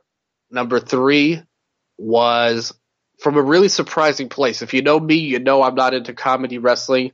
Me and James talked about that last time uh, when I was on the Stardom Urine show. But number three came to me from DDT Pro Wrestling. Uh, don't tune me out right now because this was a completely serious match. Uh, Konosuke Takeshita versus Harashima. A big time title match right here in DDT because they have a lot of faults. If you're not a fan of the comedy, some people love it. It's not for everybody. But the, in the match like this, they showed they could deliver big when it's the right people in the right situation. Uh, situation because Takeshita is really the antithesis of what DDT is about to a lot of fans. Uh, because this was a straight up serious match. Uh, Harashima, to compare this, maybe if you're not a big fan of DDT, this would kind of be like uh, you know, an Okada and Tanahashi match from years ago, where the young ace has been on top for a long time and now the old guy is coming back for one more run at the top for the title. And they had a tremendous match. The crowd was going completely crazy with it. Uh, I would really try and give this match an open mind because, like I said, I know that DDT is not necessarily for everybody, but I thought these two just had a fantastic performance. Uh, told a classic, tried and true story. This wasn't like they reinvented the wheel or did anything crazy. It was all straight up wrestling, and you know, Takeshita is just an unbelievable talent. Uh, I always wish that he would go somewhere else because, like I said, I'm not a big fan of DDT personally uh, in terms of the comedy, but I think these guys really got it done. Uh, highly recommend that match, and I think it might give you a new appreciation for them. That was my number three. Number two is a match from New Japan, my highest rated New Japan match of the year here. And I don't think there needs to even be any discussion or introduction to this match because this was Shingo Takagi versus Tomohiro Ishii from August 8th, the G1 Climax. To me, I always say this, this kind of match to me is a soul food match. Maybe it's not great, per, you know, maybe it's not perfect, maybe there's things wrong with it, but no matter what, this kind of match you're always going to like it. Just like if soul food, you're not always, it's not always going to be perfectly made or the kind of food you want, but you're always going to end up liking it when you eat it. And that's what I feel like in this match because this was like, and this was the best possible version. This was like the best Memphis ribs you could find ever. This match was everything you expect and want for these two names involved. And I think something that really makes it special to me is that if you look at a lot of the big matches with Will Ospreay and Kazuchika Okada, they dominate New Japan throughout the year. And they have a really epic style. This was really bare bones with Shingo and Ishii. It wasn't anything fancy. This was all about trying to beat the crap out of each other, try and win that match. And I thought that really brought it up to me, and I really appreciate it because it's such a rarity outside of guys like these in New Japan right now. It was brutal but beautiful. It was brutal. That, that's the only way I could describe it. I highly recommend that match. But still, it wasn't my number one because there was only one match that could be number one for me. And if you listen to my last show, I, you know, usually most years I don't have a favorite in terms of a single match. Some years I do, some years I don't. This was one of the years that it was really, really hard for me to pick a number one because I honestly think, I honestly like the difference between number one and number 10 is real small. Like you can go any way you want. But to me, I had to go with the match that captured me in terms of the drama, the consequences, and the in ring performance itself. And that was from November 2nd from SEAdLINNNG again. I told you, stop sleeping on SEAdLINNNG. Like they'll wake you up here. It was Nanae Takahashi versus Arisa Nakajima. Title and hair versus hair match. I just thought this was the peak of the max voltage and Las Fresas de Egoístas, which translates to the selfish strawberries. You didn't know that if you don't speak Spanish. And you can't, I tried looking it up on Google Translate to make sure I was right. It's not even there. So you know I'm talking, you know, real Spanish right now when I say that. Uh, but their whole rivalry was really big on the last half or the last quarter, really, of the SEAdLINNNG year. Uh, and it was also the culmination of years of stuff between Nakajima and Takahashi, who go back, you know, well over a decade at this point, when Nakajima was still a JWP fixture. Uh, Takahashi was doing her things. So we're going back into the dark ages of Joshi right now with these two's feuds. But in the end, it saw the two main people and their respective groups square off with both the company's top title and each woman's hair on the line I think the only thing that you could really say about this match, which, which kind of had me thinking about taking it away, was that the crowd wasn't with it the way it was for some of these other matches. So if you're somebody that's huge into big crowd reactions, I think that could take it away from you. But if you look at the match itself and the wrestling, these these women had everything in their match. There was hard hitting action, there was drama, the finishing stretch because there was a part where and this is my point of the match I want to point out here. They basically built there was a lot of great pacing throughout the match at high energy, but then there was a point where they had a standoff and it felt like that was the moment where things were about to kick and you know kick into that top gear and things got real from then on. And I think this was the one that appealed to me the most because I loved what we saw. Takahashi losing her hair was like a really cr- uh, crazy moment to me and then also you have the like you know back behind the scenes backstory of everything and her riding almost riding off into the sunset for a while because she's going to be out for the first part of 2020 uh, we don't really know when or if she's coming back but she ended it on a hell of a note here. Her and nakajima unbelievable talents two of the best wrestlers in joshi or you know anybody like men or women. I think these two shut it down here. And I thought this was definitely a worthy addition to the match of the year collection of years and years past. So hopefully y'all enjoyed my my list, and James, hopefully you enjoyed it too. But uh, that's all I got to say. That's my top ten right now for the year, and hopefully y'all like the show.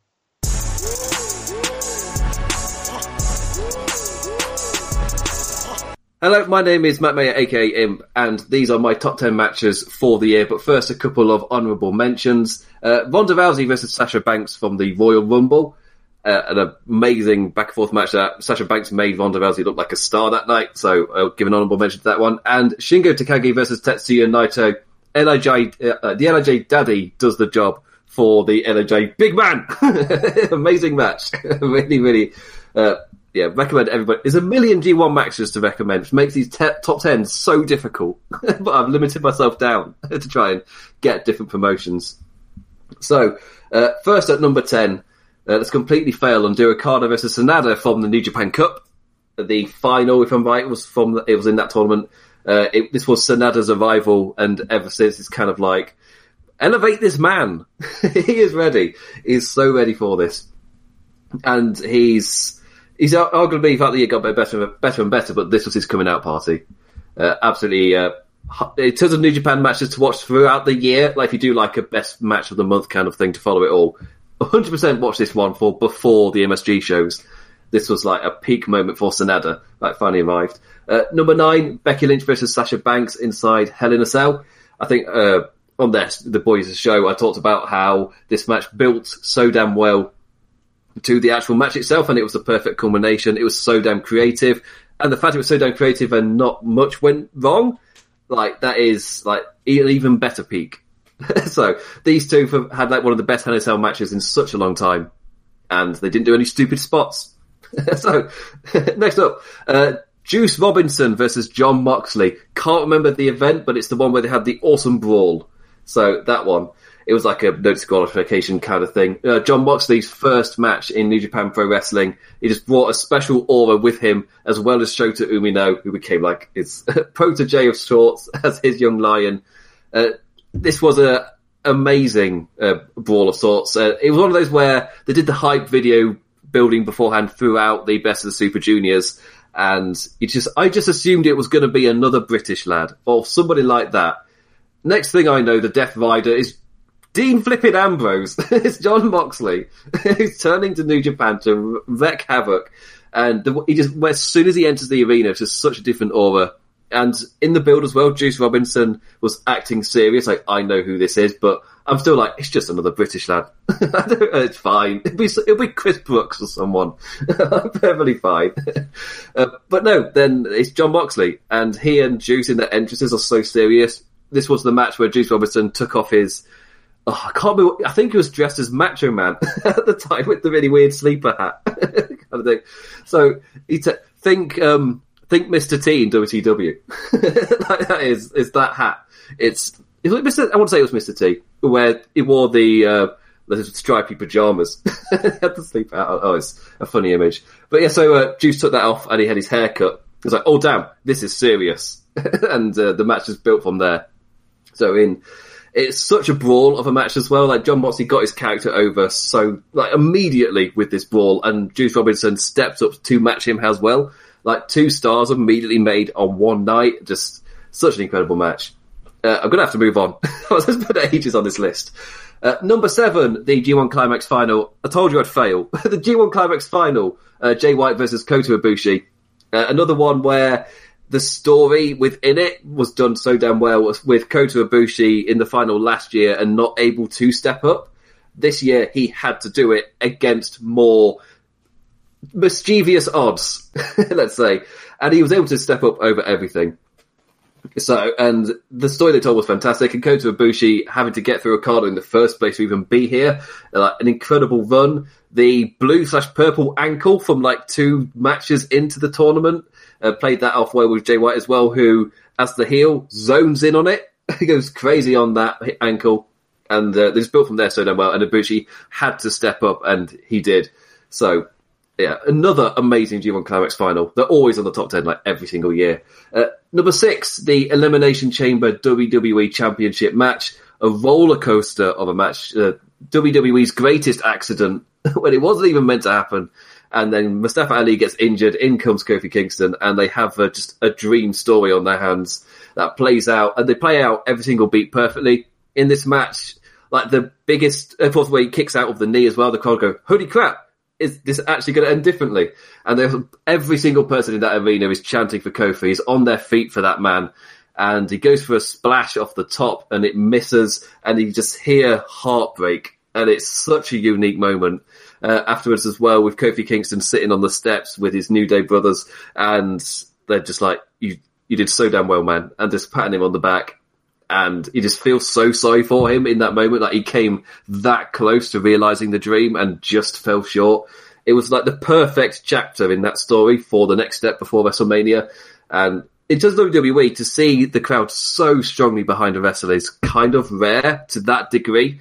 So like all the kudos in the world to them for absolutely nailing that. At number five, women's war games in NXT.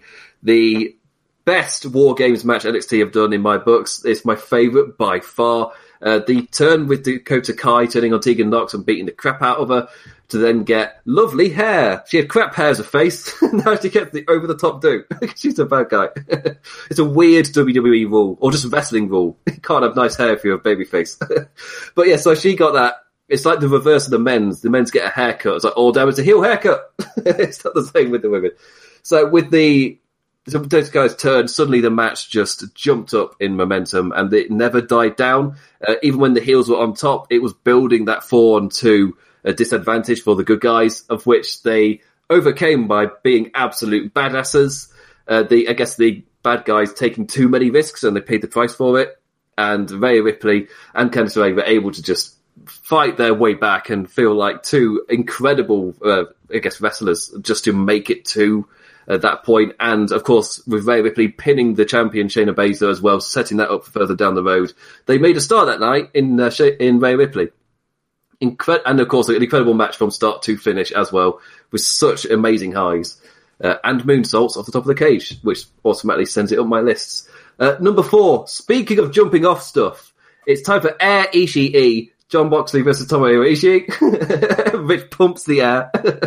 God, this.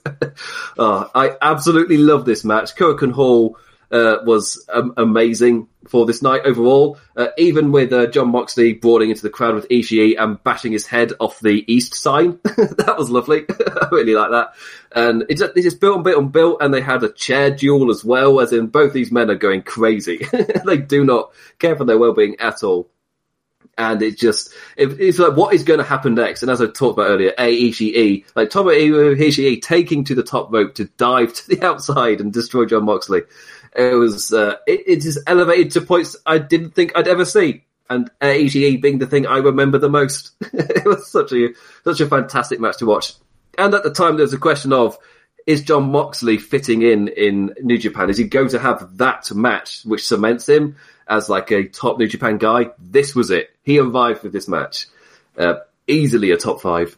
Uh, number three, uh, Adam Cole versus Johnny Gargano from Takeover New York. I described this on the One Nation Radio show as like a religious experience for me, where I was out cold, I was ill. It was like I was drunk, and then I was given the smelling salts to wake up. It was in, incredible. It was a unique experience for me because I wasn't very well, but this match just woke me up like it was midday or something. I was so awake for it. The crowd were seemingly on their feet for like 15, 20 minutes, which couldn't have been true, but to ill me it was. I don't want to go back and watch it because it was such a unique experience that I rate it as one of like my favorite moments of being a wrestling fan, being that ill and then coming back to experience and coming back awake and alive to experience such a high uh, yes, such. Uh, for me, this was an amazing match. And the fact it's topping so many, I guess, best of the year lists, it probably means that it wasn't just me on my ill self. A load of people really agreed with me. so that's all to say.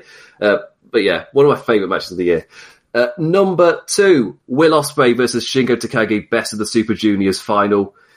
The, uh, I was so close to putting this number one. Number one and two were so back and forth because this was by far my favourite New Japan match of the year. I was I was behind Will Ospreay, obviously being British, I have to support my fellow Brit. but you'll notice that on prediction stuff as well. I'm like, no, I'm going with Zack Sabre Jr. he needs his comeback from like Boris Johnson. that needs to get his comeback. But uh, so I was behind the Brit Will Ospreay. But Shingo Takagi was undefeated at that point, and I was like, Shingo's winning. This is his moment. They are putting him over here. But they didn't and they actually used the undefeated guy to put over the champion. And Will Ospreay feels like such a big deal now. And this match is such a good job of, of they painted Shingo Takagi as that undefeatable beast, but Will Ospreay, he's just of another level. And he he was he it, really it turned out that Will Ospreay was the guy who was like throughout this tournament, like almost like four to five star matches every single night it's insane. He got like a five star match out of Rocky Romero. he was insane across this tournament. And this was like a peak of just such a perfect match. Both guys came out of it feeling like superstars, and it didn't even feel out of the question for the juniors to maybe main event the uh, Tokyo Dome, given the hype around this match. Uh, Will Ospreay did his best in the debut, but that obviously something else has happened. But this was by far my favorite New Japan match. And if you know anything about me, I'm a major New Japan nerd and fan. So to reach that point, you have to be something special. For me, this match was absolutely special. So many like jaw dropping moments, which just shots me and just swung on. It swung back and forth, and the entire time I'm just waiting for Shingo to do that move, to do something which takes him out, be it made in Japan, be it the Shingo Lariat, whatever it is. But Will Ospreay kept kicking out. like, what do you do? And uh, then Will Ospreay was he killed the man essentially to win it in the end. Uh, such an amazing performance. Uh, yeah. So, and then of course, number one, the one was going back and forth constantly between this and the last match. Uh, Daniel Bryan versus Kofi Kingston. Really, what decided it was talking about it on the show with uh, Richard James. Just for me, in every category of which you can kind of assess a match to like story and I guess the skill of which they were trying to do and the wrestling itself, the uh, momentum for it, it was it fives across the board or tens, depending on how you're doing it. This was such a good match. It for me, this was perfect. This is what wrestling can and should be. It's really not that difficult. This is the perfect template of what to do in terms of build, in terms of execution, hitting all of the right notes at the right point. This was that match. I, I went on the roller coaster as well. I was I was so into so behind Kofi Kingston that every time they swore to Daniel Bryan, I was like, "Oh God, not again!" kind of thing. But they didn't do it. They teased me with that instead of that actually being the finish, and it it built to Kofi winning so damn well. Uh, all of the stars in the world for this one. It's, for me, this was wrestling perfection. This is what WWE can do when they're not doing whatever weird stuff they're doing. this is what this is what they can do every single year, or at least for every single like major pay per view. They can do this. They just don't for some reason. And this was the shining example of what WWE can do in the modern day. Like WWE being fantastic isn't a thing that can't happen anymore. This was that example. So, yes, Daniel Bryan, Kofi Kingston, easily my match of the year.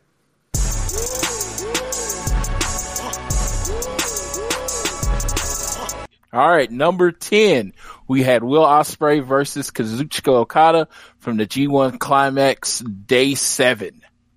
Um, it just, Ospreay had an amazing year, an epic year. Uh, one of those things where he's clearly was better than everybody else this one year. So this match, you know, proved that even more. And Okada's Okada, you know, he's just he's one of those people that could be the MVP every year if you really wanted him to be. Uh, number nine, Kota Ibushi versus Jay White, G1 Climax Finals. I was rooting for Jay White all the way.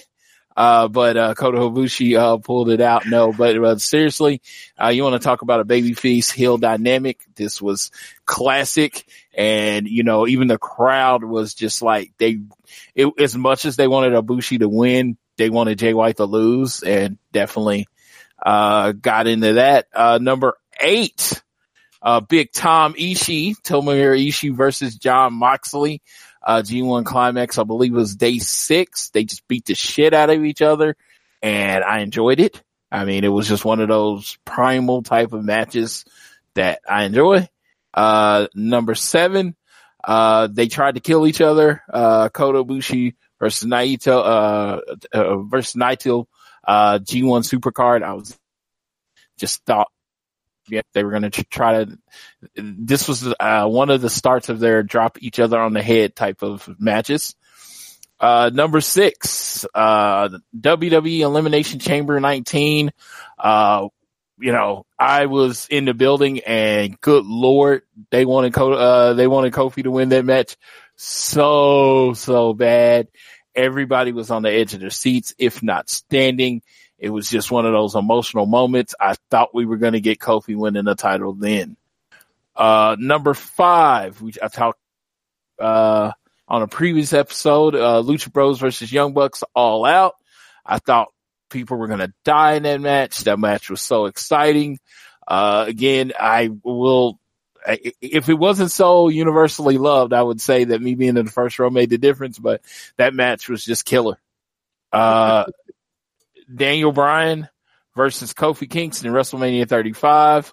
I, uh, I said this on one of the other shows I do for the culture. I mean, it was just like what it meant to, uh, a lot of people being an African American person, uh, having someone become the actual WWE champion.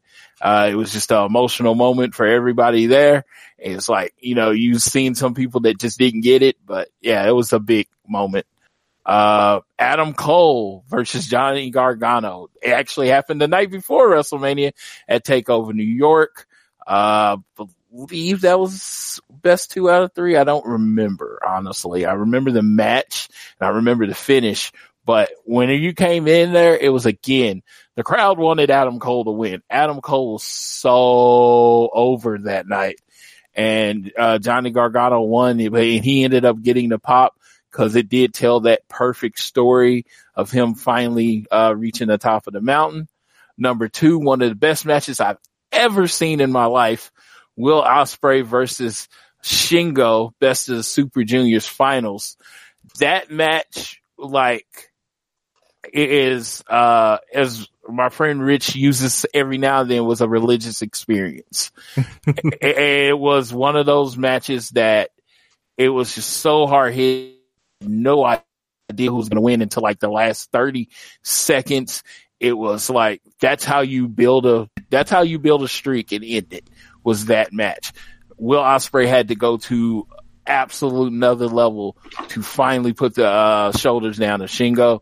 Uh, him taking his first pinfall, it was amazing. And then number one, Cody, Cody versus Dustin, double or nothing. I I make it clear that this is my favorite match ever it's going to take something miraculous to, uh, uh, to, um, top it.